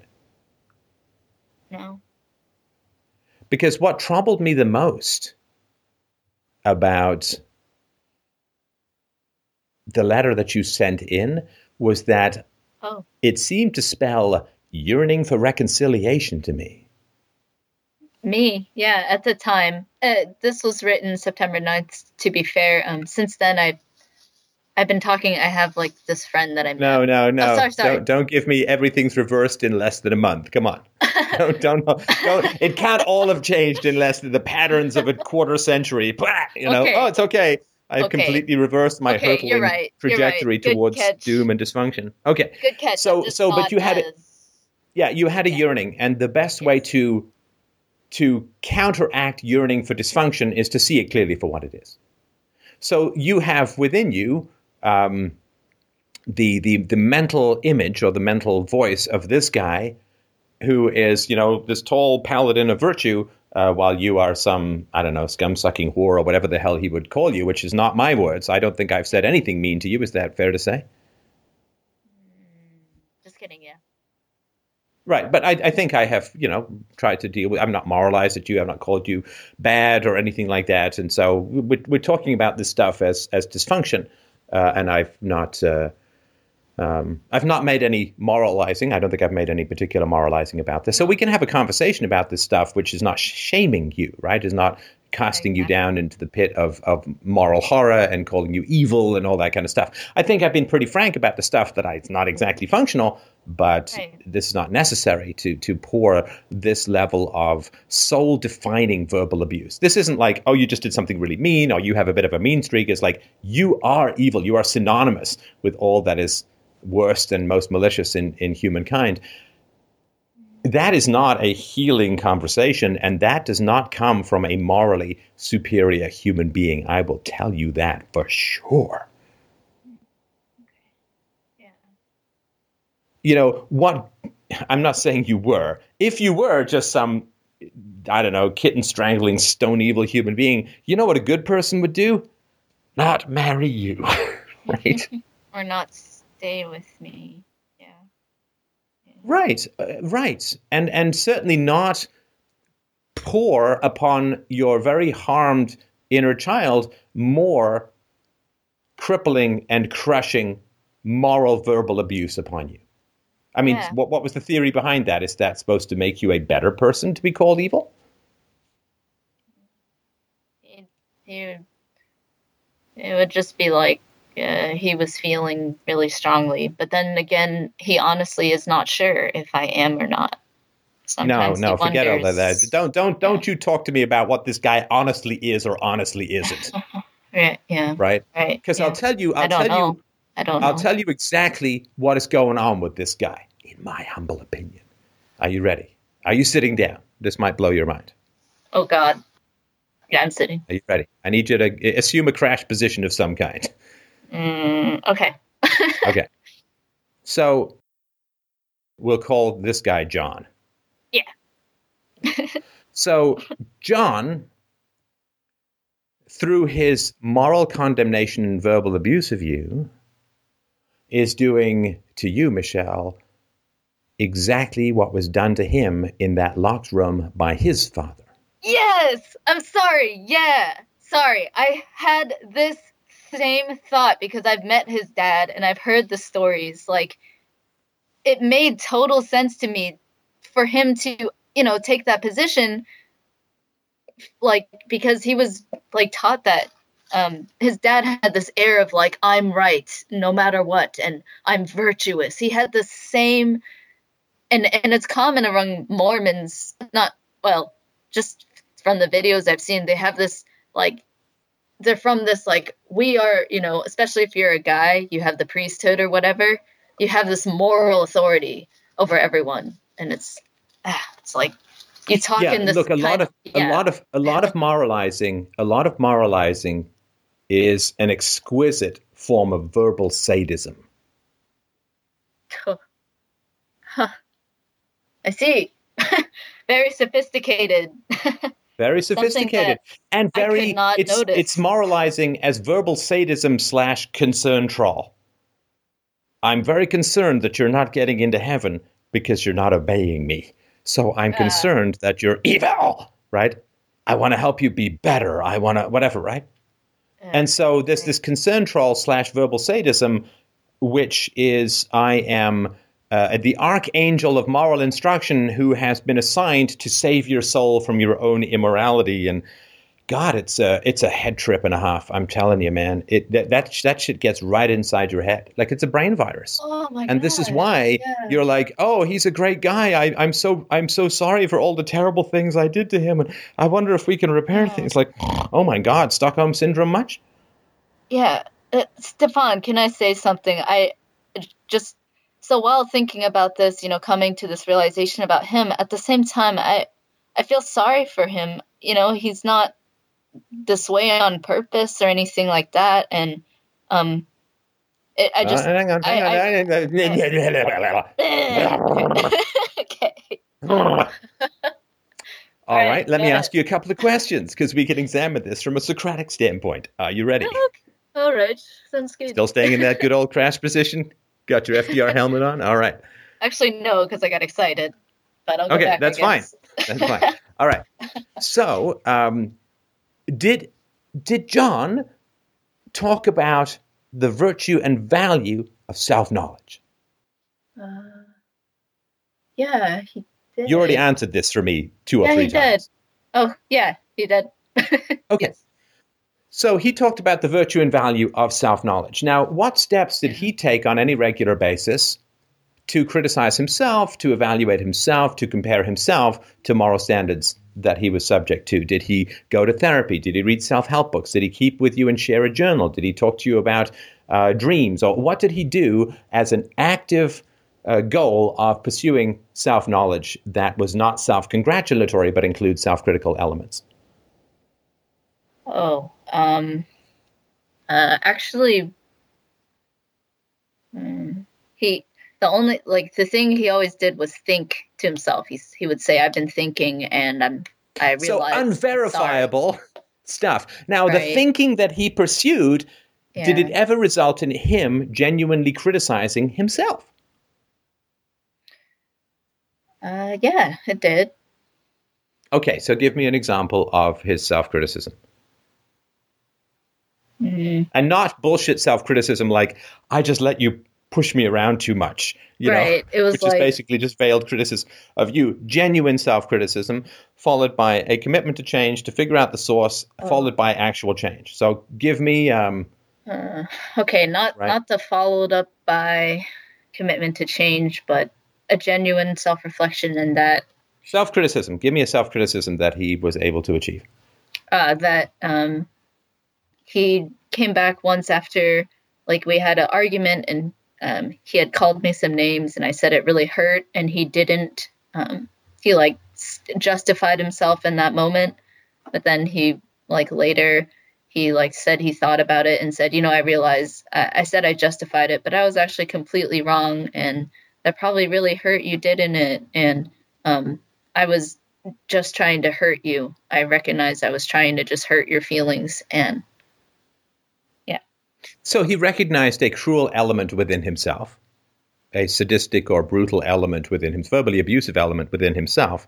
yeah. And what commitment did he make to understand its source? Did he go to therapy to get help? Did he go to anger management? Did he read books on anger management? Did he make the commitment to Um, never do that again no. or follow through on it?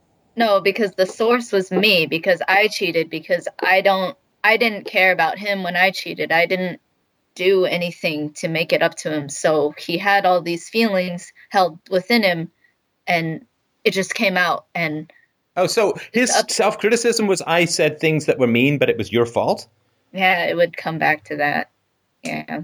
Okay, so this is not self criticism in any Self criticism is when you say, I did something wrong and I am 100% responsible for it. I am not going to take the out Yeah. of blaming you. And uh, it is my job to fix. I came into the relationship with this. It's not your fault. And I am going to go all the way back to the source. I'm going to sit down with a therapist. I'm going to do whatever it takes to find out the source and to deal with this. I commit to never doing it again. Yeah, yeah. I uh, I feel bad because like maybe maybe it's from idealizing him. I'm still processing it, and so far, you Oh, know, no. this conversation It's from him good, but there's a lot to idealizing him. No, Yeah, Michelle, it's from him idealizing him. Did you Yeah. grow? I, I assume that, given how fun, dysfunctional your family was when you grew up, that these were not people who really criticized themselves either, right? Mm-mm. no, no, they were always right. Right. Yeah, An It- inability to admit error is a promise of repetition. Right. The, the reason we, we take ownership and we refuse to blame others is the degree to which we blame others is the degree to which we're promising to do it again. It's your fault I got angry means that anytime you do something that makes me angry, I don't have to stop myself because you're the one who's really doing it, right? yeah. You know, I've, if- I've definitely if a done guy- that if- too. Yeah, Yeah, if a ventriloquist uses his, his dummy to club a homeless guy to death, we don't blame the dummy because the dummy was just doing what the ventriloquist did with his hand up his ass, right? So right. we take ownership and we apologize and we commit to change because that says the future is going to be different from the past. The, when we don't take responsibility or we blame other people for our emotional state, we are promising just going to happen again and again and again. Yeah, I completely agree. Right. Like if, if you run a restaurant and the waiter says, Well, I spat in his soup because he looked at me funny and it was his fault that the spittle ended up in the soup, Yeah. what's going to happen the next time? Well, he's got no right. Blaming other people is scouring ourselves of any vestige of free will. It, It's a momentary relief when we look at our own capacity to do wrong. It's a momentary relief to blame others because we don't have to look at what Jung called the shadow or our dark side of our own nature, our capacity to do harm, Uh-huh. unjust harm. So we can blame other people for sure, but that simply means that we have no control over the behavior in the future because it's other people who are causing it. Right. Like if someone straps me down and shines a sun lamp in my face and I get a sunburn, well, clearly that's other someone else's fault, right? So I can't, you know, uh, and but when we take ownership for ourselves, it's painful, and the only thing that we get out of it is free will and choice and virtue, Yeah. right? So it's well worth Yeah. it, but a lot of people don't see it. So that was sort of my concern that you had acted in ways that were obviously wrong and bad and, and wouldn't work in a functional relationship. But my concern is that you are looking at yourself as a self-critical person. You're looking at yourself, and you know, to your credit, you haven't excused this stuff. You didn't say, "Well, he didn't bring me flowers, so I had to go play tonsil hockey with his best friend," or whatever, right? Um, That's actually you know, true. well, he, I'm, I'm sorry. Yeah, that is true. If it, one more flower, and I wouldn't have been, you know, dry humping the most sexually frustrated man in the history of the universe. Um. Sorry. That's the best movie ever. I wish you weren't blind. Um, so My you you haven't tried to justify. You have taken ownership. You haven't tried to defend your actions. You haven't tried to minimize what you've done. So it seems to me that you're taking responsibility, and uh, I can't for the life of me see where John is doing the same. Um, well, we, to his credit, we've had some conversations after. It's kind of like, like he's told me, like, so after he he said that he said some really horrible things to me and that he shouldn't have, and that I'm, I'm not evil. I'm not messed up, and um, he he had his own th- things. He made mistakes, too. So that's what he said. He made mistakes. Uh, No, like- no, no, no. if you call someone evil unjustly, you've been verbally abusive. Yeah. That's not a. I can't remember where I put my keys. Oh, here they are in a big pile of my wife's evil. Oops. Right. Right. I, I feel like he's so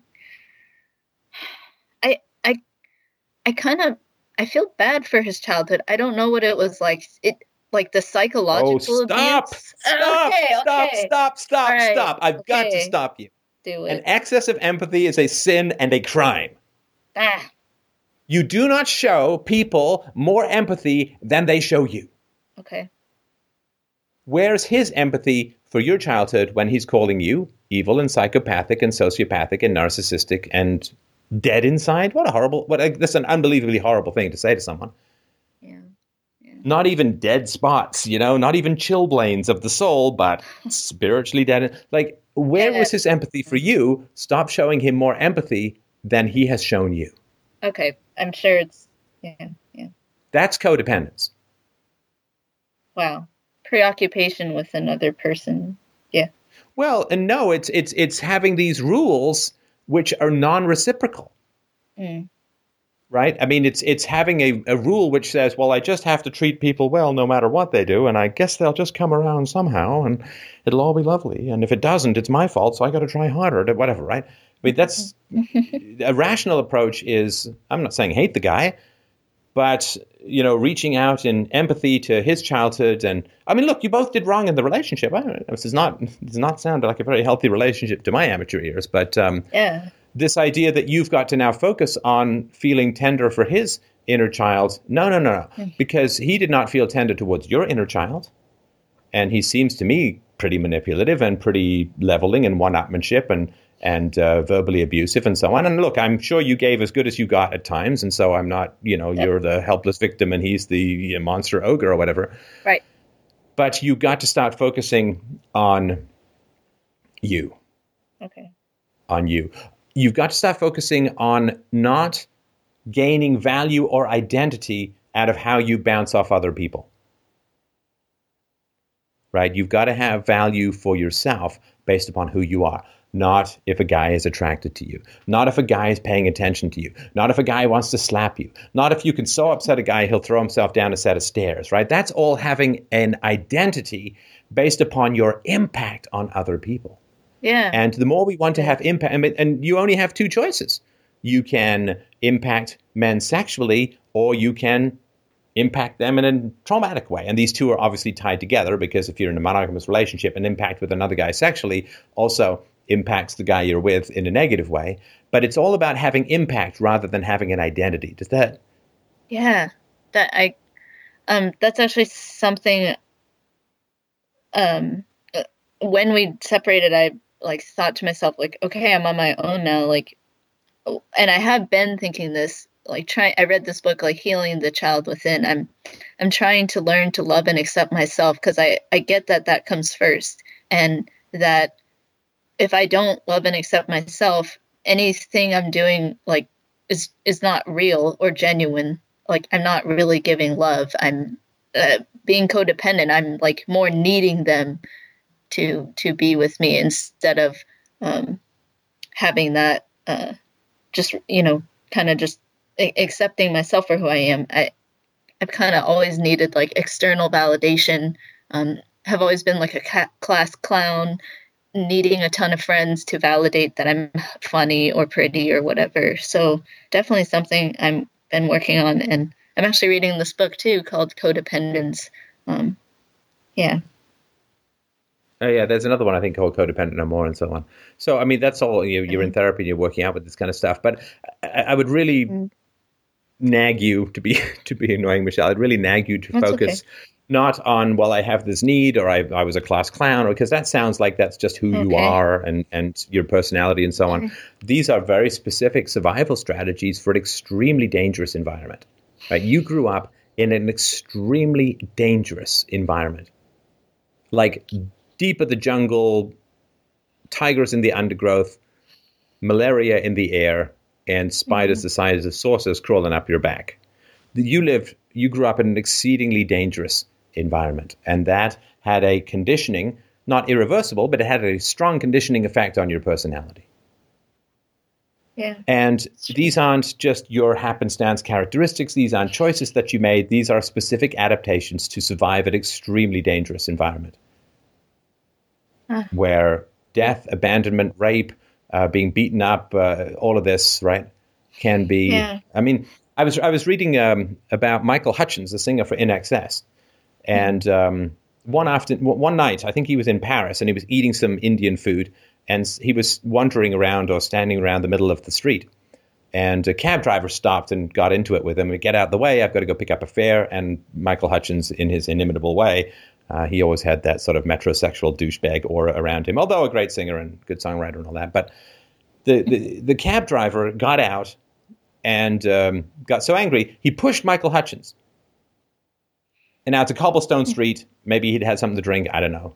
But he, Michael Hutchence stumbled and fell backwards. And he hit his head on a sidewalk curb. And it, clearly, I, I think he had a concussion or something like that, but he didn't go and get any medical attention for a week or two. And what had happened was he'd received some sort of damage to his brain where he could no longer taste or smell anything. Oh, and he was a wine connoisseur and all this kind of stuff. So this was and a very sensual guy.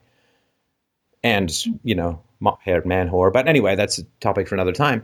So, uh, and the reason I'm sort of bringing this story up, Michelle, is that when you grow up in a situation where there's violence in the household, Yeah. you can die every day. Or you can end up with some crippling injury, or you can end up with a concussion where you your speech slurs for the rest of your life, or you lose the ability to. Ta- he got he got crushingly depressed after this, right? Where you can't Yeah. smell or taste anything. Jeez. Everything tastes like cram or space food or whatever it is, right? It's just terrible. You, it's like- you- you're just like, here, you get to eat toothpaste for the rest of your life. Nothing tastes like anything Yeah. And uh, that's you know food is a great pleasure and and um, smells are a great pleasure and all that. Wine is a great pleasure. And the, so the reason like when you grow up in a violent household every day you can die. Every day you can receive an injury that changes your life permanently. And you know for the worse. And I remember that when I was a kid, as I mentioned the story before, I was a kid in boarding school, and this little this kid jumped into a pool and tried to do a flip and jumped into the pool, bumped his head, and nobody noticed for a minute or two. When they got him out, he was brain damaged for the rest of his life. Can happen like that, and that's hmm. at a pool, and wh- and that's you know at least you can say to kids don't do flips on the edge of the pool when you're seven years old, but when you grow up in a violent household, it conditions who you are. And it, it necessarily has to, you grew up in a war zone. You got an adverse childhood experience score of 10, my sister. You mm-hmm. have grown up in a hellscape of violence, abandonment, degradation, exploitation, aggression, manipulation, emptiness, and danger. Mm-hmm. And there's a lot of grieving that I would say needs to occur for that because here's the great danger. I'll tell you what I've really loved about this conversation is how quick your brain is. Like, this isn't to diss any of the other callers I've had, but uh, you know, you, you're not stereotyping on Chinese reflexes. you, you, you know, you are stereo, you're not breaking that stereotype, right? And so your your your brain is incredibly rapid. Your emotional openness is is there, uh, muted but there, yeah. and you have a lot to offer a quality man in the future. But here's the problem: I would say, I don't mean to tell you your experience. So your judgment may, means a lot more than my ramblings in terms of your life. But as I see it from the outside, Michelle, this is what I see. Mm. I see a little girl who grew up paralyzed by helplessness, paralyzed by an inability to will any changes, any concessions, any negotiation, any empathy in the environment. Yeah. And when, when I play with my daughter, she, from, from the very beginning, because I'm bigger and stronger and faster, the way that she deals with me is she shoots a frost ray at me that freezes me. and I have to stay frozen until she breathes out hot air to thaw me out, right? So if, if I suddenly make a go for her food at the table, she has to freeze me. And I have to stay frozen until she unfreezes me. and Aww. that's fun. But what it does is it gives her control over somebody who's four times her size, right? Mm. Yeah. Because I really want in our play for her to have a sense of control. Like I can pick her up, I can, you know, I can do whatever because I'm so much bigger. But she has this frost ray. She developed it, right? She developed the frost ray and the the heat ray to to and to to to freeze and thaw me, so that she has control despite her small size.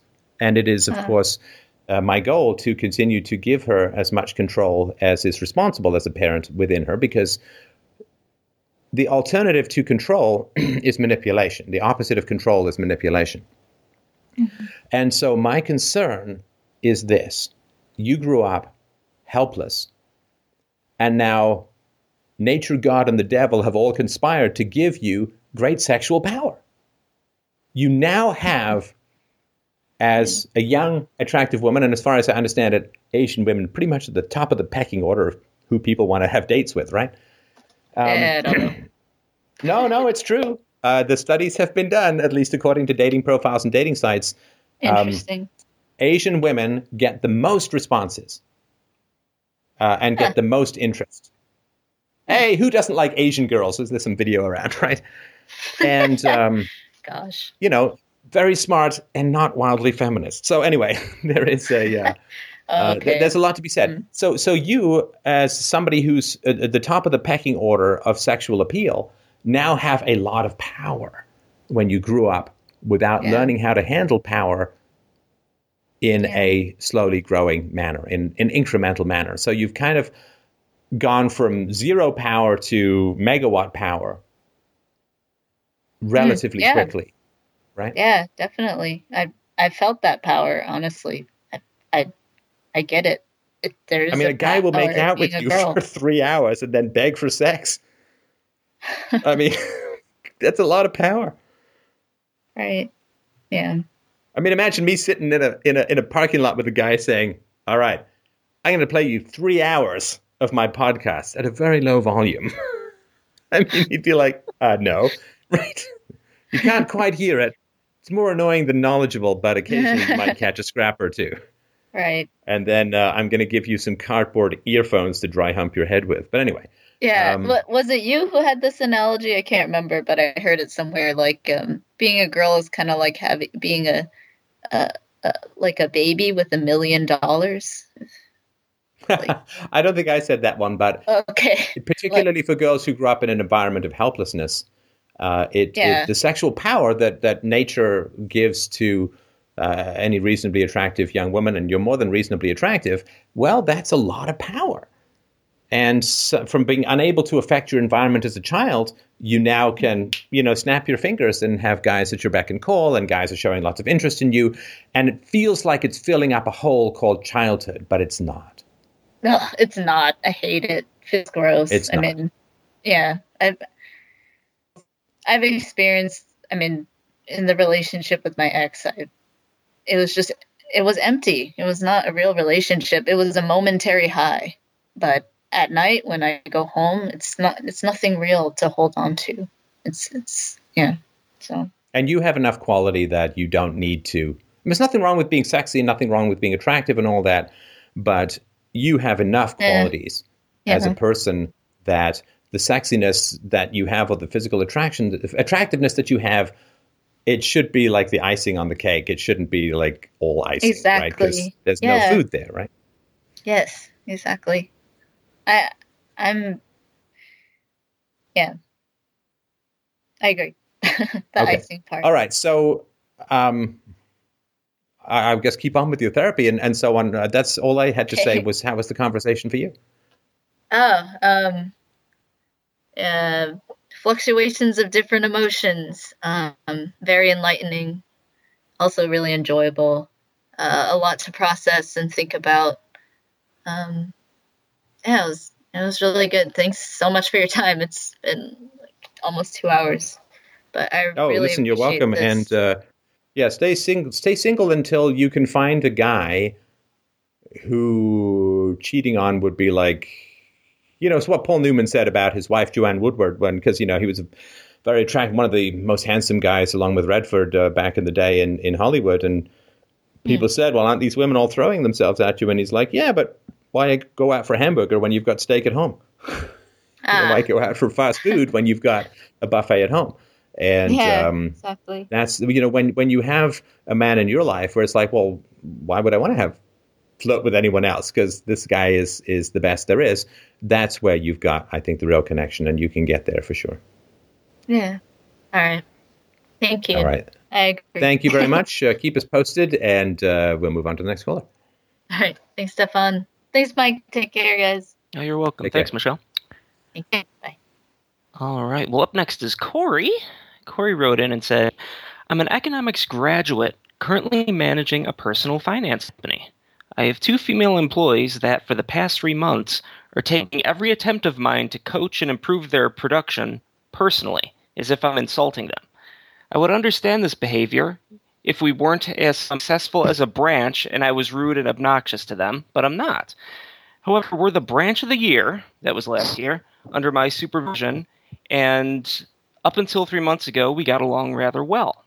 Also, I've been lenient with them regarding their mistakes, dress code, family responsibilities due to our success, as a reward for their good service. But here lately, their attitudes have changed drastically.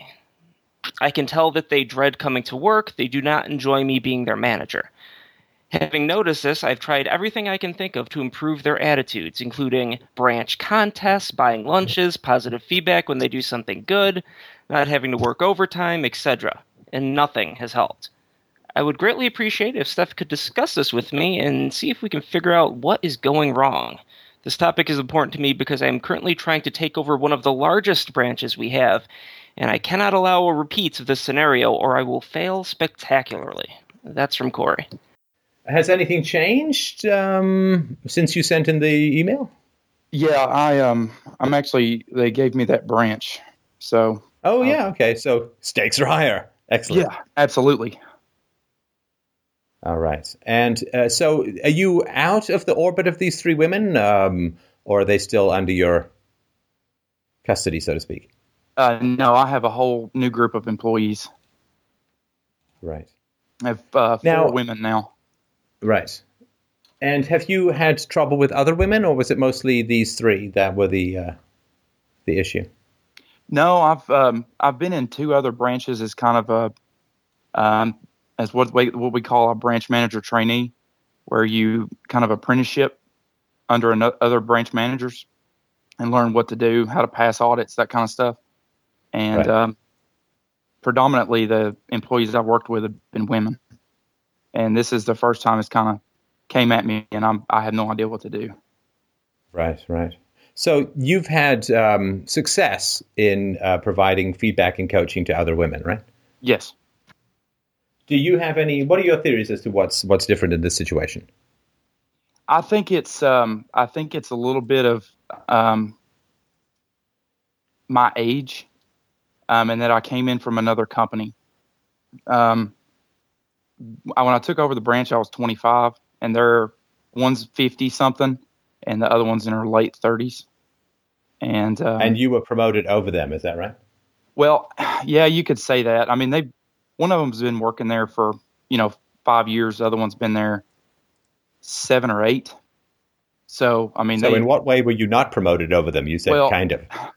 well, it was an acquisition, um, where we took over. They we bought their company out, and so I think they they brought me in because I was. Can you can you give me a sort of example? Let's say that I'm one of these women, and you're bringing me up, bringing me in for some coaching. What what sort of stuff would you would you say? Well, usually if I I would have to review um, paperwork a lot, and so if I find mistakes, I'll say I'll say, hey, come over here, you know, come come to my desk for a second, and I'll say, okay, this is I'll show the show what happened. I'll say, um, I'll give a specific example. Um, I we have to write up our accounts, and so I was hearing that she was take it was taking her a long time to do it, and I have this I have a pretty much typed out script that you can just copy and paste that has all the information on it. It takes about uh, five seconds to do. It takes no time at all versus having to type out, you know, three four hundred characters.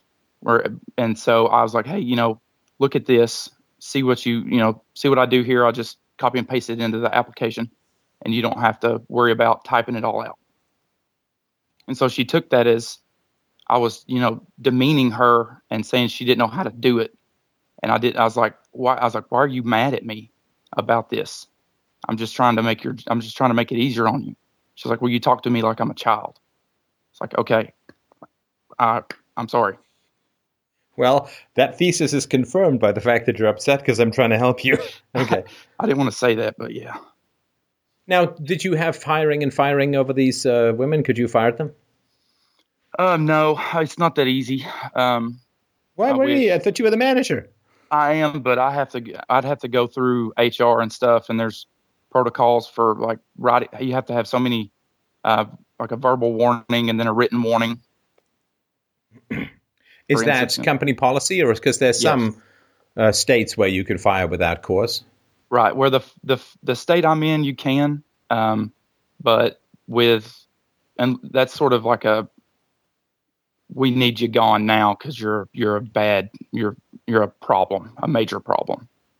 Right. And yeah. No, it's just kind of funny how you not not to generalize, but women in general want the ability to leave marriages and I don't think guys get written warnings and verbal warnings. and she she could just wake up and say, "Hey, this family is done, and there's nothing you can do to stop me."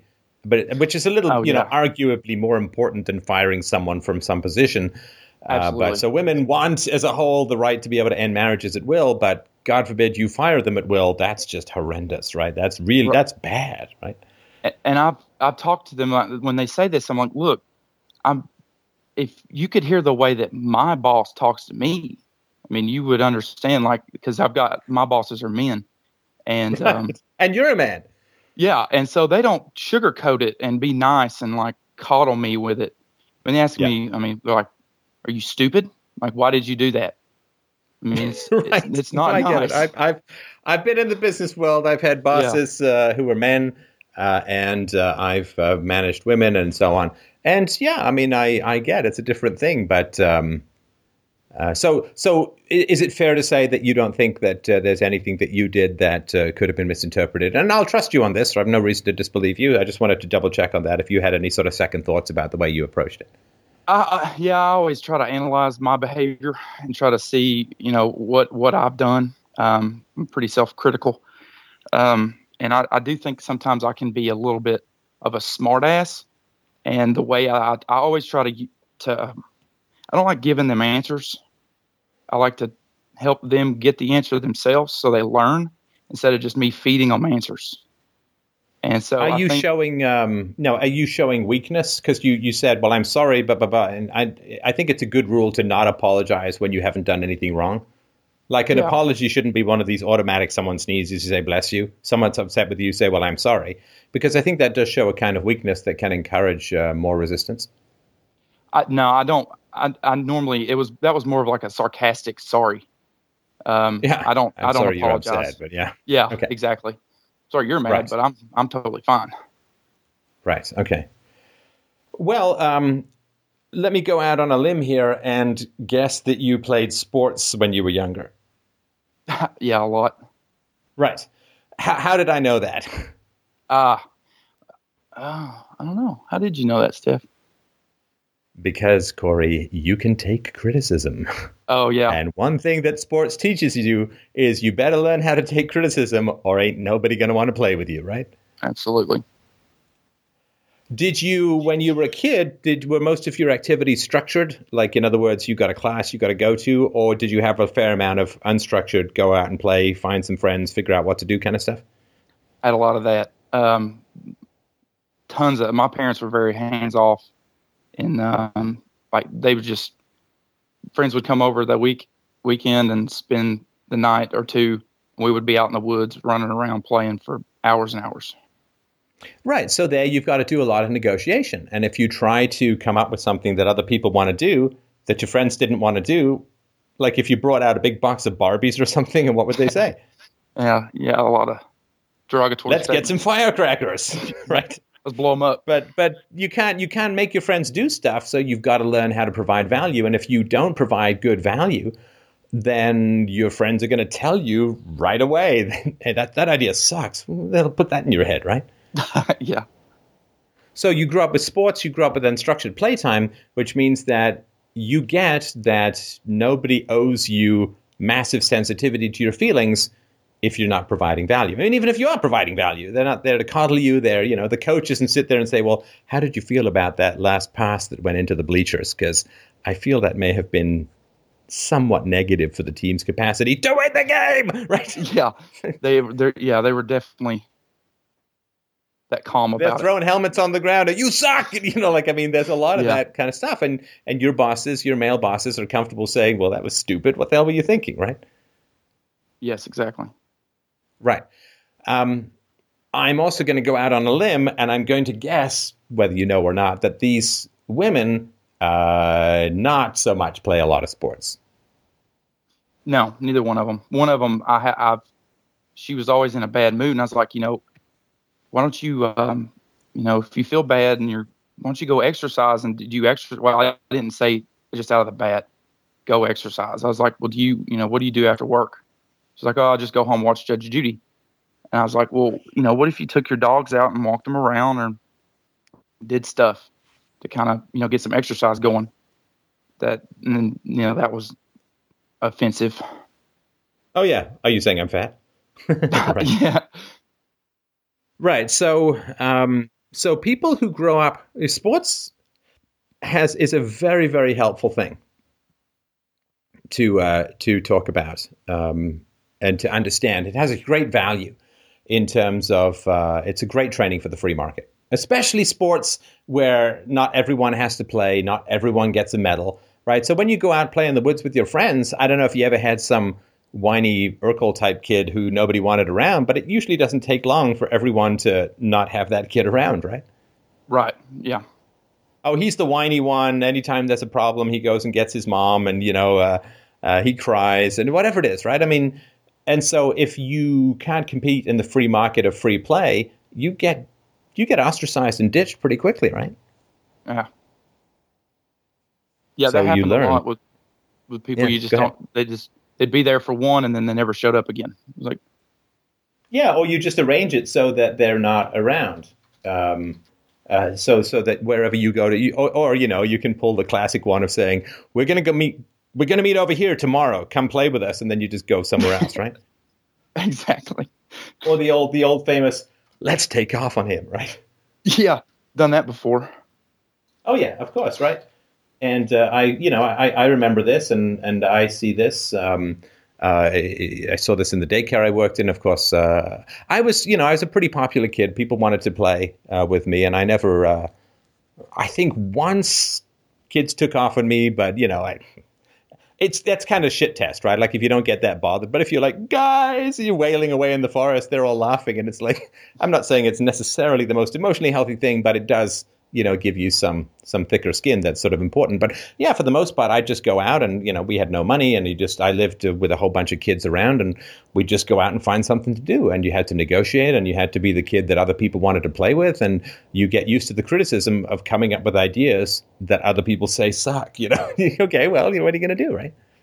Yeah, the the the honesty of of children is is blow your mind. Um, they'll tell you really quick what they think about something.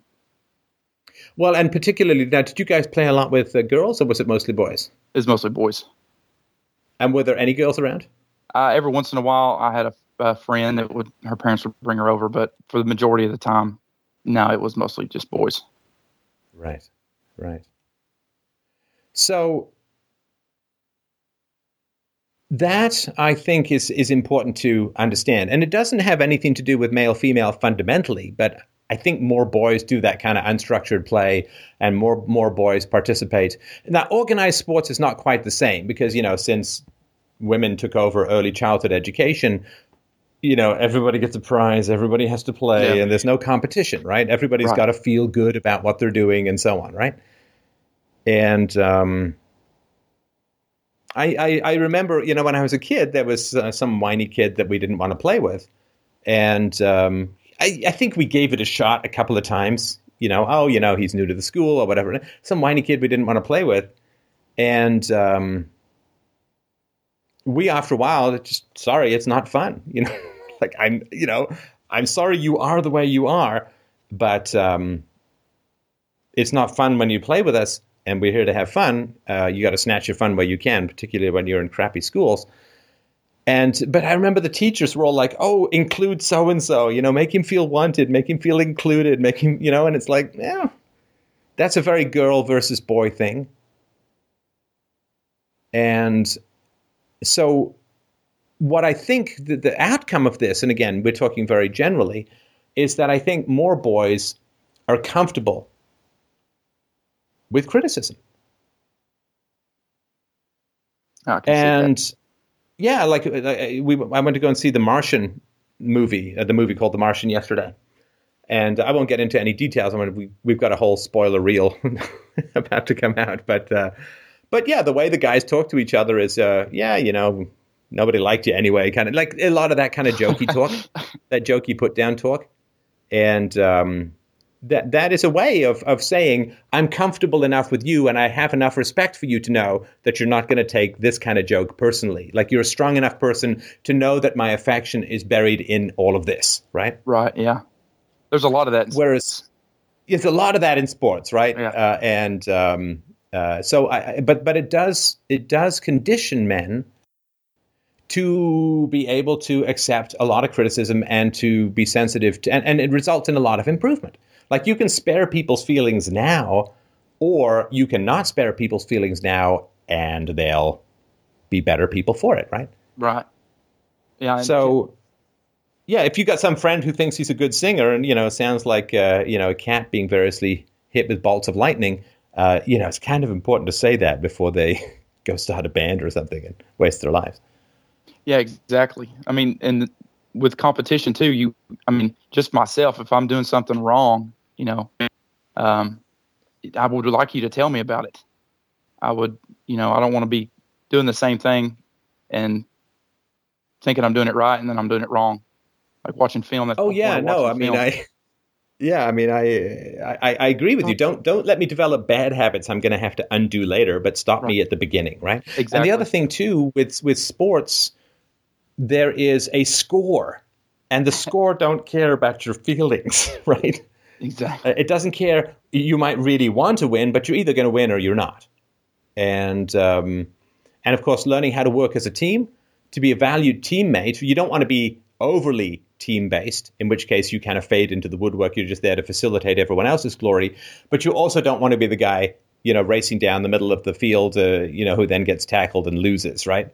Right. So it's it's a ba- it's a real balance. Working within a team while also being committed to your own personal glory is um, it, it's a very complex. So what I'm sort of pointing out is that you've had thousands and thousands and thousands of hours of training on taking criticism, on improving, on teamwork, on providing value to other people, on ostracism, on um, uh, pursuing an objective goal called winning, uh, and uh, and all that and that is something that you don't want to imagine everyone has had the same level of experience with because that's going to be fundamentally confusing for you, right? Right. So, I guess I Do you? I- and sorry, let me just ask one other question before we go on to the next bit.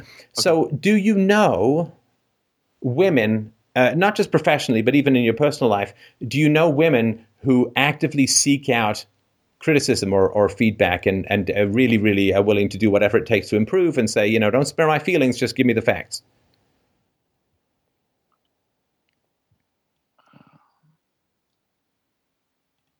No. Right. I'm I'm drawing a blank. Um, I'm trying. Um, maybe my nieces with their music, but they haven't come to me asking me for because they play in uh, play shows in a band and stuff. And the only thing I can think of is maybe they do that with with the people that. I don't want to get into theory. Yeah, that's I just nothing. wanted- I got nothing. Just the facts, just the facts, Yeah, right? I got nothing. So, because this is what you know, I think women could achieve a huge amount more, but they got to submit themselves to the rough and tumble of lots of criticism and objective measures of value. Because you know, I mean, you know, it, it, I don't know if you've ever seen this. You're a young guy, so it's a pretty old film, but there's a um, a very famous bit in a movie called A League of Their Own yes, with uh, Tom Hanks. You you remember the scene, right? yes.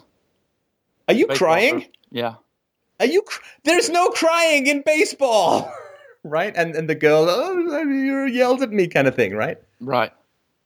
And I, the second half of that movie sucks, but the first half I think is fantastic, um, despite the fact that Madonna is acting-ish. But anyway, um, but but it's it's Jon Lovitz. Well, this would be more than Just the way he says that's fantastic. But but this there's no crying in baseball is kind of that's the male female thing in a lot of ways. I don't think it used to be that bad. I think it's really bad now.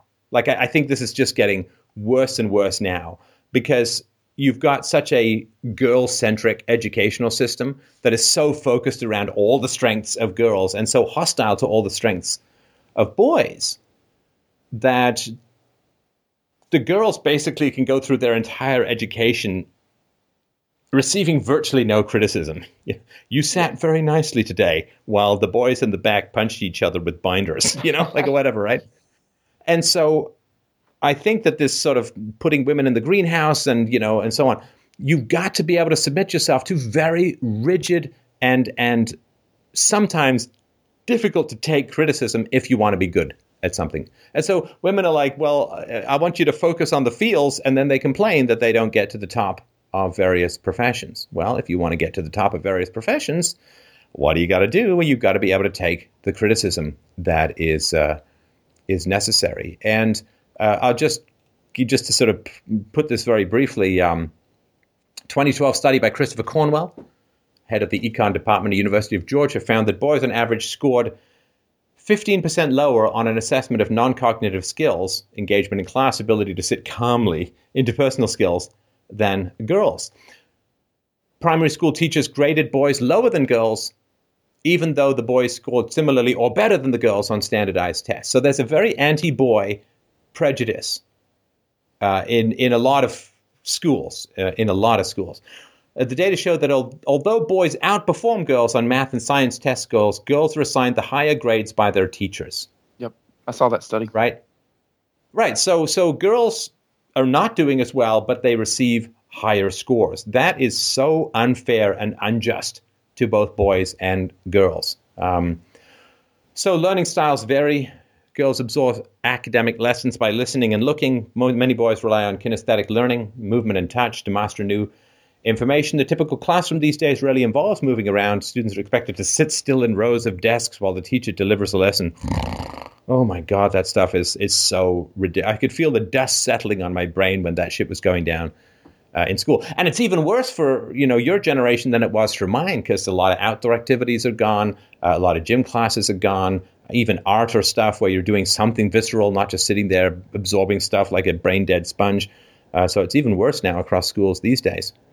Um, of course, um, uh, female teachers instinctively reinforce female behavior, fail to acknowledge or they even punish the gender specific behaviors of boys.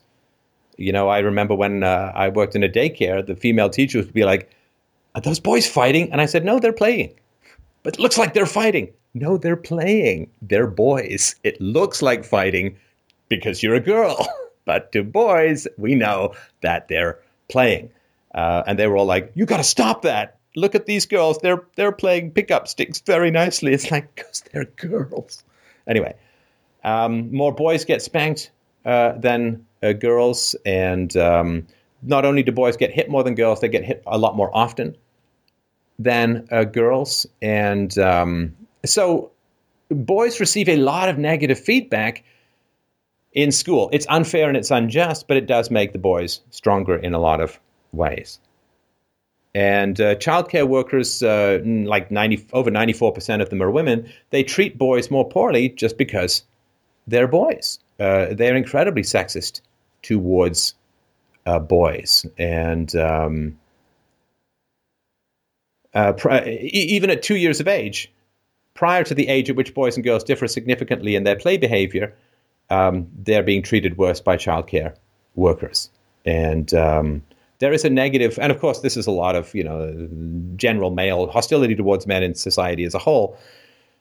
But um, so boys go through a lot of criticism, a lot of negative feedback, a lot, and it's it's too much and it's too harsh and so on. But one of the outcomes is that you end up running a um, a branch office at the age of 25, whereas these women in their 30s and 50s are not. And that hypersensitivity towards criticism, women are constantly told when they're growing up how wonderful they are, how good they are, how uh, wonderful they, how well they behave, how nicely they're. Why can't you boys sit nicely like those girls?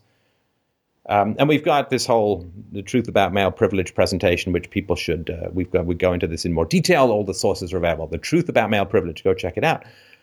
But so when you were a male managing women, and again, there are exceptions, these are generalities, but when you're in this kind of situation, I think what you're seeing is the long term effects of um, girls who've probably grown up with everyone saying the sun shines out of their butt and they're wonderful and they're great and they're nice and they, you know, they're not uh, Huck Finn with a slingshot and they're like wonderful and so on. And so this women are wonderful effect, which perva- it's, it's all pervasive in society. I mean, you see this uh, in um, uh, in movies, in sitcoms. You know, the women are always smarter, the guys are always idiots, and this and that and the other. And so there's a lot of uh, unreality around women, and you know, like like men are nagged for sitting with their legs too wide on a subway, or for mansplaining, which is over-explaining things, because that's the kind of horror that women have to go through. Whereas the fact that women hit children a hell of a lot more uh, than men do, well, that's you can't talk about that because that doesn't fit the narrative. Did you say mansplaining? So, mansplaining is is um, when a woman is knowledgeable in a subject, but a man continues to explain it as if she doesn't know as much about it as as he thinks she does. Apparently, this is mansplaining because the woman can't interrupt and say, "Yeah, I know all this stuff. You can move on to another topic." They just have to sit there and smile because testicle proximity kills spine. I don't know. So third testicle. Yeah, so I don't think you can negotiate with you know hypersensitive, emotionally defensive, and immature people. You, you can't negotiate with them because all they'll do is slide back into manipulation. And if you uh, go any further in terms of um, being assertive, they'll generally turn around and try and make your life a living hell in some way or another, right? And so I think that uh, my, my solution when you're in these kinds of situations, if you're in an environment where you can't just fire people, which is, I think, what, you know, outside of contract, that's how kind of it should be. But I think what you need to do is say, look, I'm not going to be these people's bosses unless I have the power to hire and fire them. And, you know, that's got to be pretty clear. And then um, you also need to get, if there's an HR department, get HR to come in and sit with you while you're giving any kind of disciplinary action or any kind of negative feedback. Get someone from HR to come in and sit with you, and that way you're covered if something comes up later that's untrue. Okay, I have. Luckily, I have my my regional like our regional boss will come in and visit, and so I can I can kind of show him this is how I handle myself in these situations if there's a mistake or something because he'll come in and review my stuff and then point out things and I'll have to correct them. And so I'll usually, and he'll see me do that. And so he knows that he knows how I'm doing it. They wouldn't have given me the, like he, he got, helped me get the job. So right. I think he has my back. And it's also important to remember that these, these sticky wickets, oh, sorry, it's a bit of a, it's a bit of a Britishism for my Yank friend.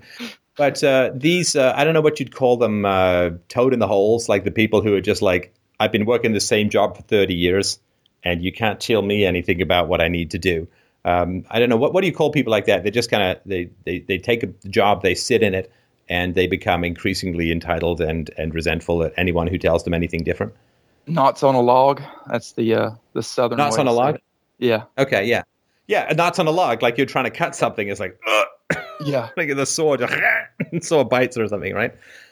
And um, those people are a necessary evil in all reasonably sized organizations because they do know a lot about what they're doing. Yes, they're resistant to change, but anybody with any brains has left them in the dust long ago. And so there is some tertiary leftover fossilized value in these things. You know, new trees are nice, really old trees give you oil. So all I can say is that there is some organizational value to these uh, knots in the log. Uh, and so finding a way to, um, and also you can just give up, right? I mean, if they're doing a reasonably okay job and they're really resistant to change and they're not worth firing, and you know the other thing too, you, you get who you're going to get to replace them. Right. Um, that can be a challenge as well because you know quality people are hard to come by. So sometimes it's worth getting seventy percent out of someone than rolling the dice with someone new. Because if that person is really good, then they're going to move out of that job within a year or two, and then you're going to find someone else. And so there's a you know bird in the hand with two in the bush. Hard to say, but I think there is organizational value to these toads in the hole. But um, uh, they definitely are uh, a challenge to to to manage. So, uh, gonna get you to evaluate what I've done so far. I kind of came Mhm. in and uh, I kind of had a, a meeting with them, as like if you've ever watched a video of of what a head football coach would do when he comes and takes over a team, kind of pulls them together and just says, "Hey, you know, here's what I want to do. Here's where we're at. Here's where I want to go. Here's how we're going to get there." That kind of thing. And Yeah. I had interviews with them individually behind closed doors to kind of ask them if what what they thought about it so far, how they felt about the branch, because there were some issues with the previous leadership.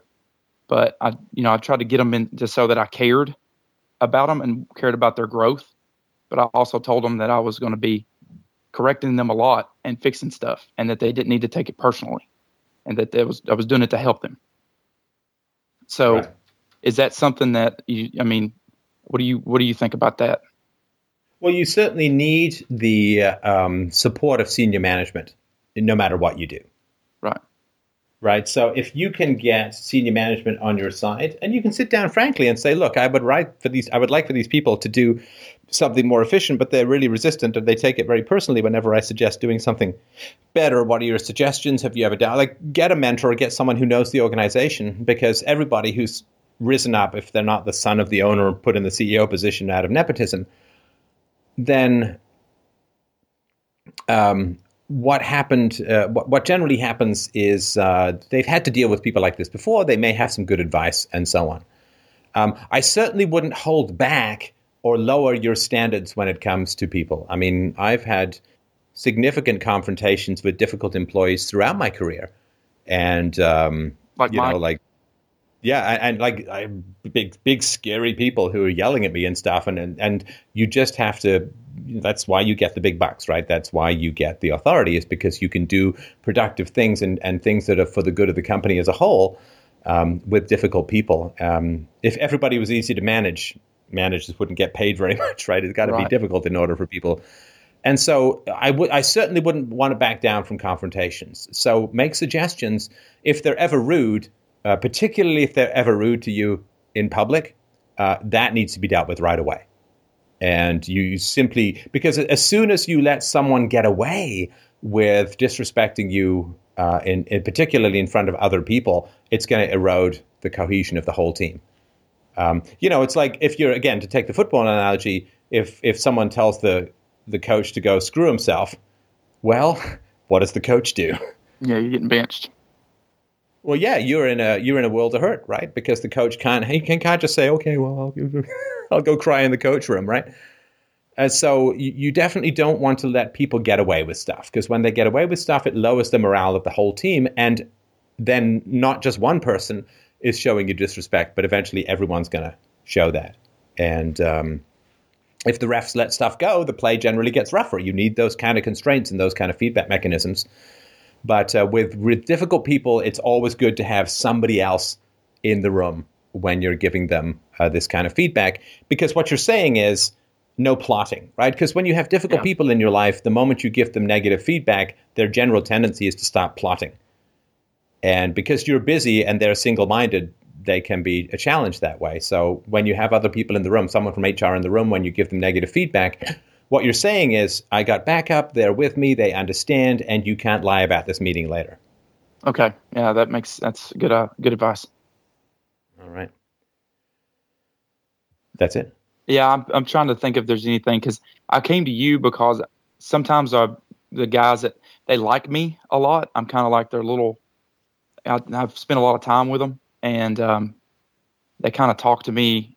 I, I don't know. What, I don't know how to explain it. It's kind of like a good old boy talk, where you're not really going to get quality advice, objective advice.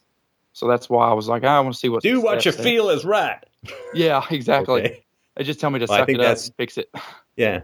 So no, and and I hope. I mean, again, I, this is just me throwing stuff over a wall, hoping I hit something useful. But um, uh, yeah, I, I have found that as a manager, you you s- particularly disrespect. That is one of the most toxic things that can happen. Um, if people lose respect for you as a manager, you're done. I mean, it might be a long and slow, painful done, but you're done. Uh, like you can't be the coach if if everybody rolls their eyes when the coach starts talking and whether you do that through inspiration or fear, you know, one or the other. But um, yeah, so you know, don't um, don't back out and don't back down, but don't engage and escalate. You know, just give people the feedback, have somebody there in the room, and uh, let everyone know. Because look, I, the other coworkers are pretty much as annoyed as you are at these people, I'm sure. And Yeah. if they see you handling them in a positive and decisive manner, uh, their respect for you will only increase. Never show fear as a manager. Uh, and and if somebody challenges you, you have to escalate until they comply or they're gone. Okay. Yeah, that that's happened today. That happened today in the, the individual meetings. I had I said, Well, you know, what's you got anything you need to tell me like about what's going on in the branch? And that was one of the, the things was another, the, one of the other employees. Okay. All right. Well, listen. Uh, keep keep us posted if there's anything else that I can do that might be helpful. I'm certainly happy to help, and uh, I really appreciate the trust that you are uh, um, uh, are showing by by calling in. And um, you know, hopefully, this doesn't end up with you living in a cardboard box cursing my name with every waking breath. I'll let you know. I don't. Think so. All right. Thanks, man. Keep us posted. Thanks. Appreciate it. All right. Who do we have next? All right, up next is Paul. Paul wrote in and said Recent news concerning Mars has made the possibility of extraterrestrial life, sentient or microbial, a more likely reality. How far will or should the human race extend the right to life for alien life? That's from Paul. I just hope they extend the right to life to us. Uh, because I, as far as, as far as all the science fiction movies I've seen, we're extraordinarily tasty addition to the galactic menu of consumption. Um, are you there? Oh, excellent. I'm now just in a room talking to myself. Are you All there, right. Paul? Well, I don't. I don't need him to. I can just give a very brief answer to this. So, the, the right to life. Um, you don't have to think about space aliens because there's a big, a broad continuum in in human life, right? People with an IQ of 50 and people with an IQ of 150. Uh, people with an IQ of 150 as a proxy for intelligence clearly are morally responsible and and so on. Um, uh, the people who, at some point, when you go down in terms of non functionality of the brain, at some point, people can no longer live on their own and they need to surrender their independence for the sake of having people cook for them or having people take them to the doctor and so on. And when you surrender your independence, then you surrender some of what are generally called your rights, right? So if you're not smart enough to live on your own, you have to live in an assisted living facility, then you may not have the right to go and roam about at will with uh, fistfuls of cash and so on. So uh, I would say that um, uh, we would generally want to extend to all organisms who show the capacity to engage in a social construct and a social contract, right? Who, who understand concepts, who understand virtue, and um, uh, microbes wouldn't count, obviously, but uh, where aliens um, would have the capacity to understand law, to understand morality, to understand a social contract, uh, then we would assume that they would be as competent as reasonably intelligent people and then would give them full uh, rights. And again, we don't usually have to worry. I mean, the, the way that, that the space aliens are going to show up is with them all, right? we don't have to worry about that because uh, it's the traders who are going to get here. Uh, and uh, they're going to get here in order to trade. And uh, it's only the free market that is going to produce the kinds of uh, technological advances that will result in interplanetary or interstellar space travel. We'd need interstellar. I don't think there's much useful stuff going on on um, Uranus or anything like that. Can you hear me now? But uh, yeah, yeah. So, so they're going to show up as traders. It's going to be this giant, flashy mall, and we're going to get the coolest stuff in the known universe in exchange for uh, putting our children in a giant cooking pot. Um, right. Um, my question okay. is a little bit less on the sentient side. That was more just for play and enjoyable conversation. Um, I'm a bit. I think a more realistic approach is that when we start exploring Mars a lot more than we are right now, we are going to find microbial life. You know, little tiny crappy little things eating at dirt. So my question is more of how much right to life or how much uh, effort do we go to to ensure that life exists? Because um, what do you mean that life exists? Well, for instance, like black mold is very harmful to us. If we find it in our house, we instantly go and you know clean it. We apply. Oh no! Listen, man. No one. No one. Listen. Listen. Listen. Like uh, this is this isn't that complicated. Then no one is going to bring alien microbes back to Earth in anything but like a giant space vault, right? right. Because gene incompatibility is a very serious issue in human life. Um, you know, so people who've uh, evolved resistance to malaria can survive in Africa, and people who haven't tend to die like like dogs. And um, in, in Europe, because Europe is a squalid, sex fucking mess of gene horror, uh, Europeans have very tough immune systems, whereas uh, in in the New World, right, uh, they didn't have these same levels of resistance to things like smallpox, tuberculosis, and so on. And so there was this huge exchange. You know, uh, Westerners come over and infect the locals and with with uh, all kinds of god awful diseases, and ninety to ninety five percent of the natives died because uh, stuff which Europeans didn't get killed by went and killed them like it's, it's insane. Like, and of course, because they they'd run away. Oh my gosh, they're sick. Let's run away and let's go to some new place. Hey, great! Now you're an agent of spreading death. And this happened. Um, you know, Cortez and his crew of 500 took out most of took out most of the Incan civilization, and they didn't do that because they were really good with a crossbow. They did that because they came across mostly dead bodies from European diseases. And the same thing has happened you know, on a fairly regular basis with a wide variety of, of contacts between civilizations.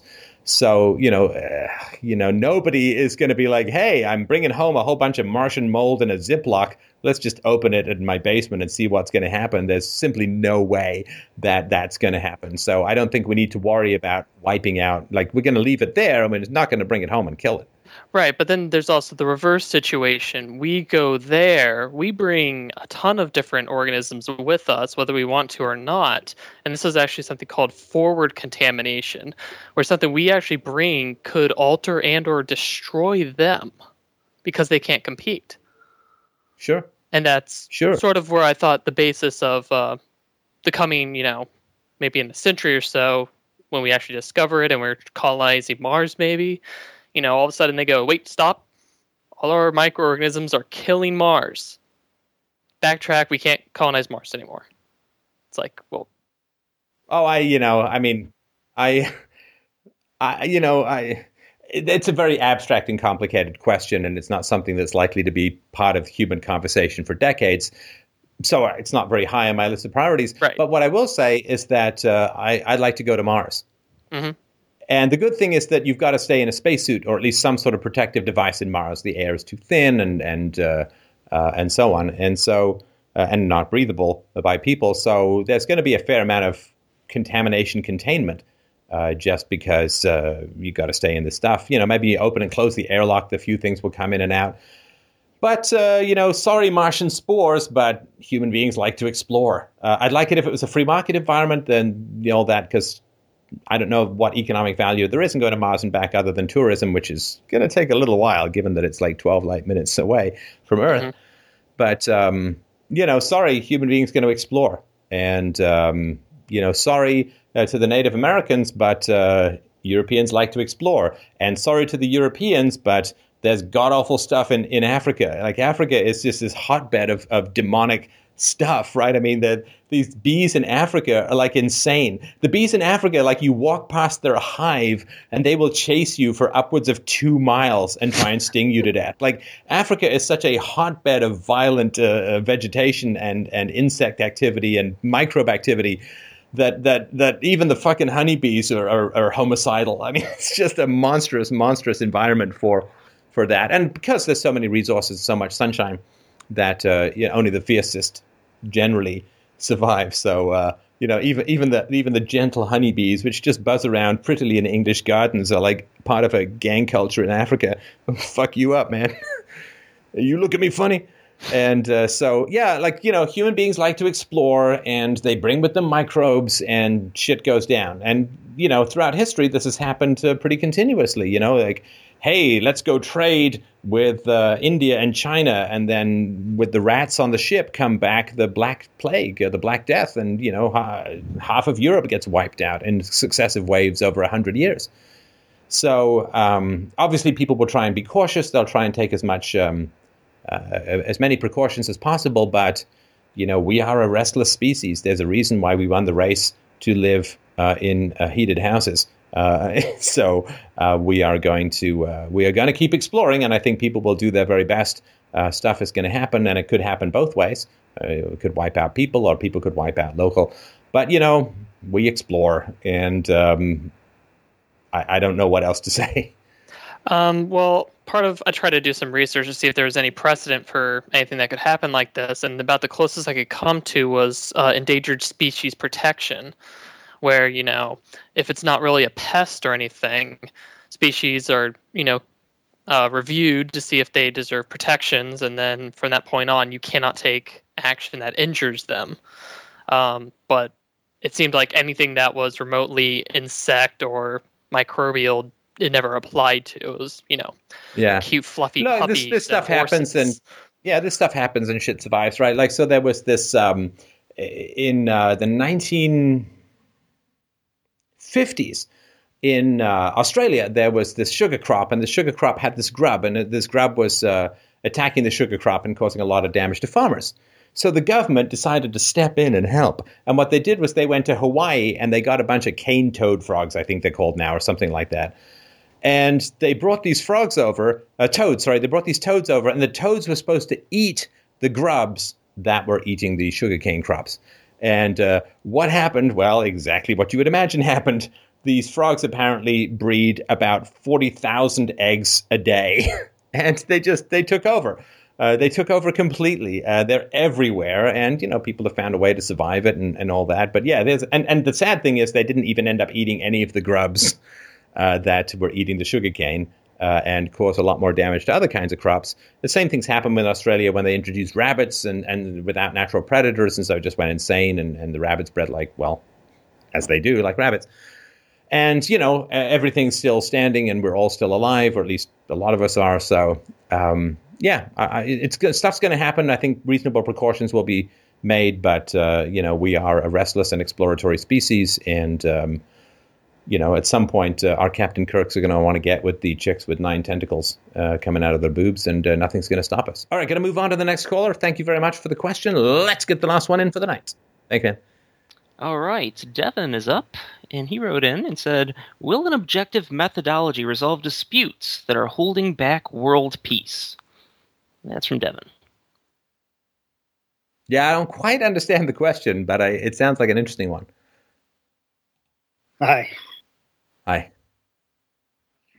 Yeah, so I'm just wondering, like, about like world peace. Um, you know, I, I was listening to some other uh, call-in show, and some guy was talking about world peace, and then, you know, you were saying you mentioned about objective methodology.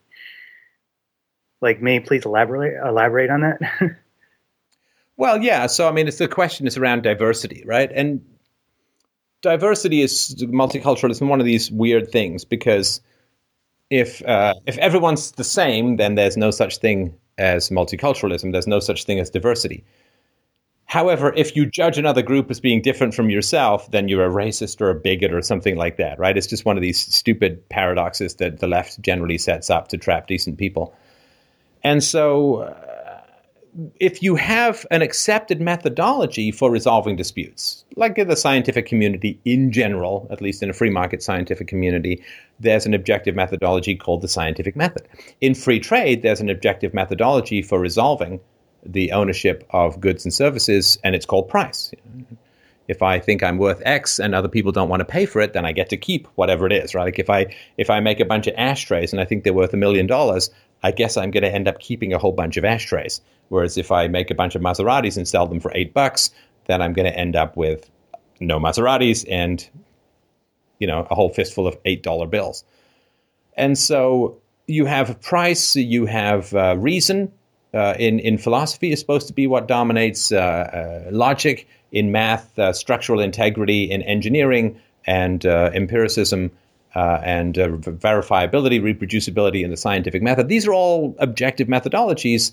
And then it's like, hey, if we all agree to be scientists, I don't care where you come from, come and contribute, right?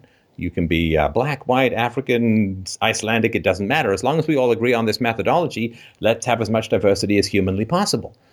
On the other hand, if people don't agree on a methodology, then diversity is just a recipe for disaster. It's a recipe for endless conflict, endless war, uh, endless um, uh, attempts to grab the state to impose your will on others.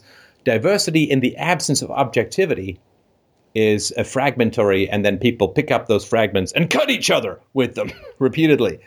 And so, um, diversity of thought, great. Diversity of superstition, disaster. And so uh, I think if we can get people to act and think and behave in a more rational manner, or at least accept the authority of reason, then we can have as much diversity as we want. But where there is not an objective methodology for resolving disputes, diversity is disaster.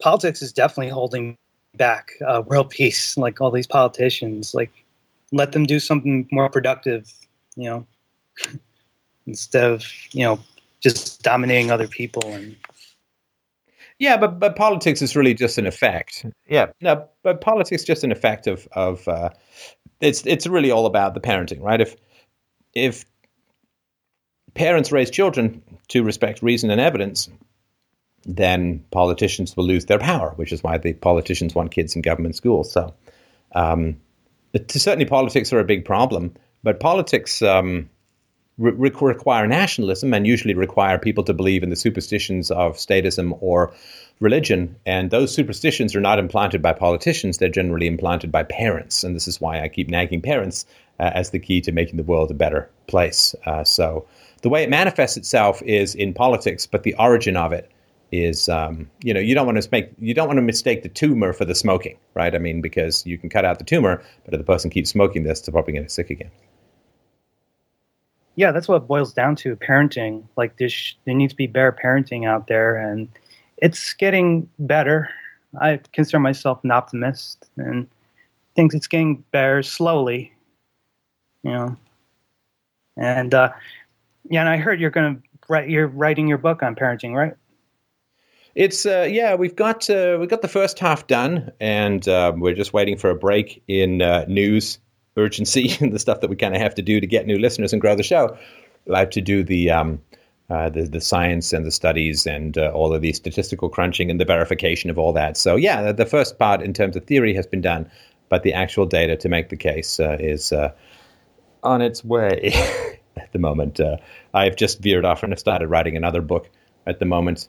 Um, advice your dad should have given you kind of stuff and uh, so uh, we'll be working on. I'll be working on that because that's a little bit faster. But yeah, we'll get back to the parenting thing probably over the long bleak winter. Oh, excellent! I look forward to uh, reading uh, that book and the book you're currently writing right now. All right. Well, thanks very much. I appreciate that. Um, I'm sorry to to be a little short. Feel free to call back in. Uh, I'm just running a little low on uh, energy. I had a pretty early morning for a variety of reasons to get a bunch of stuff done. So I'm going to close the show down for tonight. Just wanted to say thank you so much, everyone, for calling in. It is an incredible pleasure, honor, and um, privilege to be able to speak so openly about stuff that's important to to all of you. And I hope that. Uh, everyone else finds it as useful as I do. I also hope that people appreciate how tough it is to call in and talk about difficult personal stuff in such a public forum. So thank you so much, everyone, for calling in. FreeDomainRadio.com slash donate to help out the show and uh, have yourselves a wonderful, wonderful night, everyone. We'll talk to you soon.